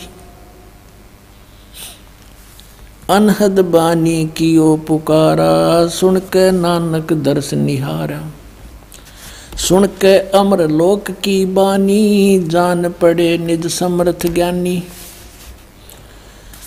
आवा पुरुष महागुरु ज्ञानी, अमर लोक की सुनी न बानी। जब नानक साहिब जी की और परमात्मा कबीर जी की जो ज़िंदा महात्मा के रूप में थे, उनकी जो वार्ता हुई तो नानक साहब ने कहा कि जो आप कथा सुना रहे हो ये मैंने कभी नहीं सुनी। अर्ध सुनो प्रभु ज़िंदा स्वामी कहाँ अमर लोक रहे निज धामी? अर्ध सुनो प्रभु ज़िंदा स्वामी कहो, न कही अमर निज बानी धन कबीर परम गुरु ज्ञानी। धन कबीर परम गुरु ज्ञानी सब पीरा के पीर कोई न पावे तुमरो भेदा खोज थके ब्रह्मा चौवेदा जब नानक बहुते तप कीना निरंकार बहुते दिन चीन्या। इस निरंकार से पुरुष निनारा, अदर दीपता की टकसारा कबीर परमेश्वर ने बताया कि, जिस निरंकार की आप पूजा करते हो, काल की, विष्णु की, विष्णु रूप में वो प्रकट होता है। कहते हैं इस से वो परमात्मा भिन्न है। निरंकार से पुरुष निनारा, अजर दीप ताकी टकसारा अजर दीप। उस अमर लोक के अंदर वो परमात्मा रहता है। पुरुष बिछो हुआ तब जबते काल कठिन मगरो क्यों तबते कहते हैं परमात्मा कि जब से आप परमात्मा से बिछुड़ कर आए हो, तब से तुम्हें इस काल ने रोक रखा है। आपने बड़ी भक्ति भी की। देखो इत तब सरस भक्ति नहीं ओई क्योंकि परम पुरुष ना बैठो कोई। जब से हम ते बिछुड़े भाई, साठ हज़ार जन्म तुम पाई। अब क्लियर कर दिया परमात्मा ने कि जब से हम ते बिछड़े भाई, जब ते। यानी जिस समय से तुम हमसे बिछुड़ कर काल के लोक में आए हो साठ हज़ार जन्म यहाँ तुम पाई, अच्छी अच्छी, अच्छे अच्छे जन्म साठ हज़ार तो आपके हो लिए। दर दर जन्म भक्ति भल की कीना, फिर फिर फिर काल चक्कर निरंजन दीना। कहते तुमने मनुष्य जीवन पा पा के, और बहुत भक्ति करी, और फिर भी काल इस निरंजन ने तुम्हें इस जन्म मरण के चक्कर में डाले रखा। गहो मम शब्द तो उतरो पारा, बिन सत शब्द लह यम द्वारा। गहो मम सत मम शब्द, मुझसे उपदेश लो तो पार हो जाओगे। और बिना सत शब्द इस सतनाम कहो, सत शब्द कहो, सच्चा नाम कहो, इसके बिना तुम यम के द्वार, काल के मुँह में जाओगे। फिर क्या बताते हैं? तुम जैसे अच्छे पुण्यात्मा भी जब यहाँ चक्कर काट रहे हैं तो और जीव की के पार बसाओगी तुम बड़ भक्त भवसागर आवा, और जीव कोई कौन चलावा? और जीव की के चाल लगी जब आप जैसे इतने बड़े भगत भी यहाँ बहुसागर में जन्म मरण के चक्कर में हो। निरंकार सब सृष्टि बुलावा तुम करी भक्ति तो लौट क्यों आवा? इस काल ने निरंकार ने सब सृष्टि को मूर्ख बना रखा है, बुला रखा है भ्रमित कर रखा है। और तुमने अच्छी भक्ति करी थी तो आप वापस क्यों आ गए? फिर नानक साहब जी कहते हैं, धन पुरुष तुम, यह पद बाखी यह पद अमर गुप्त कह राखी। जब लग यम तुमको नहीं पा ये गलत लिखा है। जब लोग हम तुमको नहीं पावा, अमर अपार भरम फैलावा, अगम अपार भरम फैलावा। कहो, गोसाई, हम ते ज्ञाना, परम पुरुष हम तुमको जाना। धन ज़िंदा धन ज़िंदा, प्रभु पुरुष पुराना, बिरले जन तुमको पहचाना। ज़िंदा वचन। बहे दयाल पुरुष गुरु ज्ञानी, गहो पान परवाना वाणी अब मंत्र दिया नानक साहिब जी को, परमेश्वर कबीर जी ने ज़िंदा रूप में। बली बही तुम हमको पावा सकलो पंथ काल को धावा। होए होए। कबीर परमेश्वर जी कह रहे हैं, ज़िंदा महात्मा के रूप में नानक साहब जी को, कि भली बही तुम हमको पावा, आपने मुझे पा लिया। भली हुई अच्छा हुआ आपके लिए, और सभी पंथ काल की पूजा पर लगे हुए हैं। ढावा ढावा माने ध्यान लगा रहे हैं। तुम इनसे अब बहे नारा फिर जन्म ना हो तुम्हारा। अब तुम इन सबसे अलग हो गए हो, मेरा नाम लेके अब तुम्हारा पुनर्जन्म नहीं होगा। बलि सुरत तुम हमको चीन्या, अमर मंत्र हम तुमको दीन्या। सब संवेद हम कही निजबानी, परम पुरुष गति तुम्हें बखानी। नानक साहब जी कहते हैं, धन पुरुष ज्ञानी करतारा जीव काज प्रगटे संसारा। के धन है, हे परमात्मा, तुम, हे करतार, हे ज्ञानी रूप, में आप ही यहाँ पर आए हो और संसार के कल्याण के लिए, जीवों के काज यहाँ पर आए हो, जीवों का कल्याण के लिए आए हो। धन करता तुम बंदी छोड़ा बंदी छोड़े। धन करता तुम बंदी छोड़ा, ज्ञान तुम्हारा महाबल जोरा कि आपके ज्ञान का में बहुत ताकत है? इसके आगे कोई नहीं टिक सकता। दिया दान गुरु किया उभारा नानक अमर लोक पगधारा अब इससे ये कंसेप्ट क्लियर हो गया कि श्री नानक जी को जो ज़िंदा महात्मा रूप में गुरु मिले थे, वो कबीर परमेश्वर जी थे, काशी वाले धानक थे। उसके विषय में नानक साहब ने कहा है, श्री गुरु ग्रंथ साहिब के 24 पृष्ठ पर फाई सूरत मलुकी वेश ए ठगवाड़ा ठगी देश खरा सियाणा भोता ये धानक रूप रहा करता फिर श्री गुरु ग्रंथ साहिब के सात सौ इकतीस पृष्ठ पे कहा है कि नीच जात परदेसी मेरा, खिन आवे, तिल जावे, और जाकी संगत नानक रहंदा कैसे मोडा पावे? तो पुणात्माओं आप तो बालक हो। आपको तो बड़ी बनाई खीर मिल गई, आपने ज़रूरत नहीं, इतनी संगत सिर में दर्द करने की, इन महापुरुषों की छाती देखो। इन्होंने यहाँ तक धोखा देकर काल को इस तथ्य को बचा के भी रखा और काल के हाथों भी नहीं पड़ने दिया। अरे ये खुलम खुला डिंडोरा पीटने का दास को परमेश्वर ने आदेश दे दिया। आपका भी कल्याण, पूरे विश्व का कल्याण होगा। सुनियो संत सुजान दिया हम। ए लारे तुम सुनियो संत सुजान दिया हम। ए लारे तुम सुनियो संत सुजान। और जन्म बह तेरे होंगे। और जन्म बहु तेरे होंगे। मानुष जन्म दुए लारे, तुम सुनियो संत सुजान। दिया हम ए लारे, तुम सुनियो संत सुजान। तू जो कहे मैं लस कर जोड़ू, तू जो कहे मैं लस कर जोड़ू। जाना तुझे अकेला रे, तुम सुनियो संत सुजन दिया हम। ए लारे, तुम सुनियो संत सुजन। अरब खरब लग, माया जोड़ी अरब खरब लग। माया जोड़ी, संग ना चल सीधे लारे तुम। सुनियो संत सजन, दिया हम ए लारे तुम। सुनियो संत सजनी। या तो मेरी सत की नावरिया या तो मेरी सत की नावरिया सतगुरु पार पे लारे, तुम सुनियो, संत सुजान दिया हम ए लारे तुम सुनियो, संत सुजान गरीब दास कह, भाई साधो। गरीब दास कह, भाई साधो।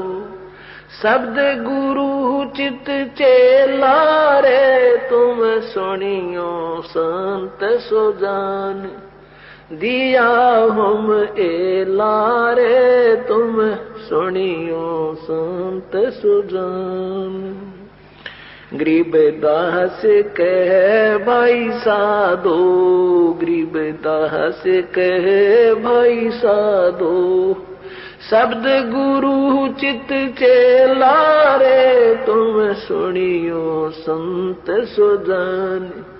दिया हम एला रे तुम सुनियो संत सुजान। सत साही तो पुण्यात्माओं सोए सतगुरु पूरा कहावे, दो अक्षर का भेद बतावे। कहते हैं, सतगुरु के लक्षण कहूँ, मधुरे बैन विनोद, चार वेद सठ शास्त्र, वह कहे अठारह बोध। सतनाम से मोक्ष होगा और कोई तरीका नहीं।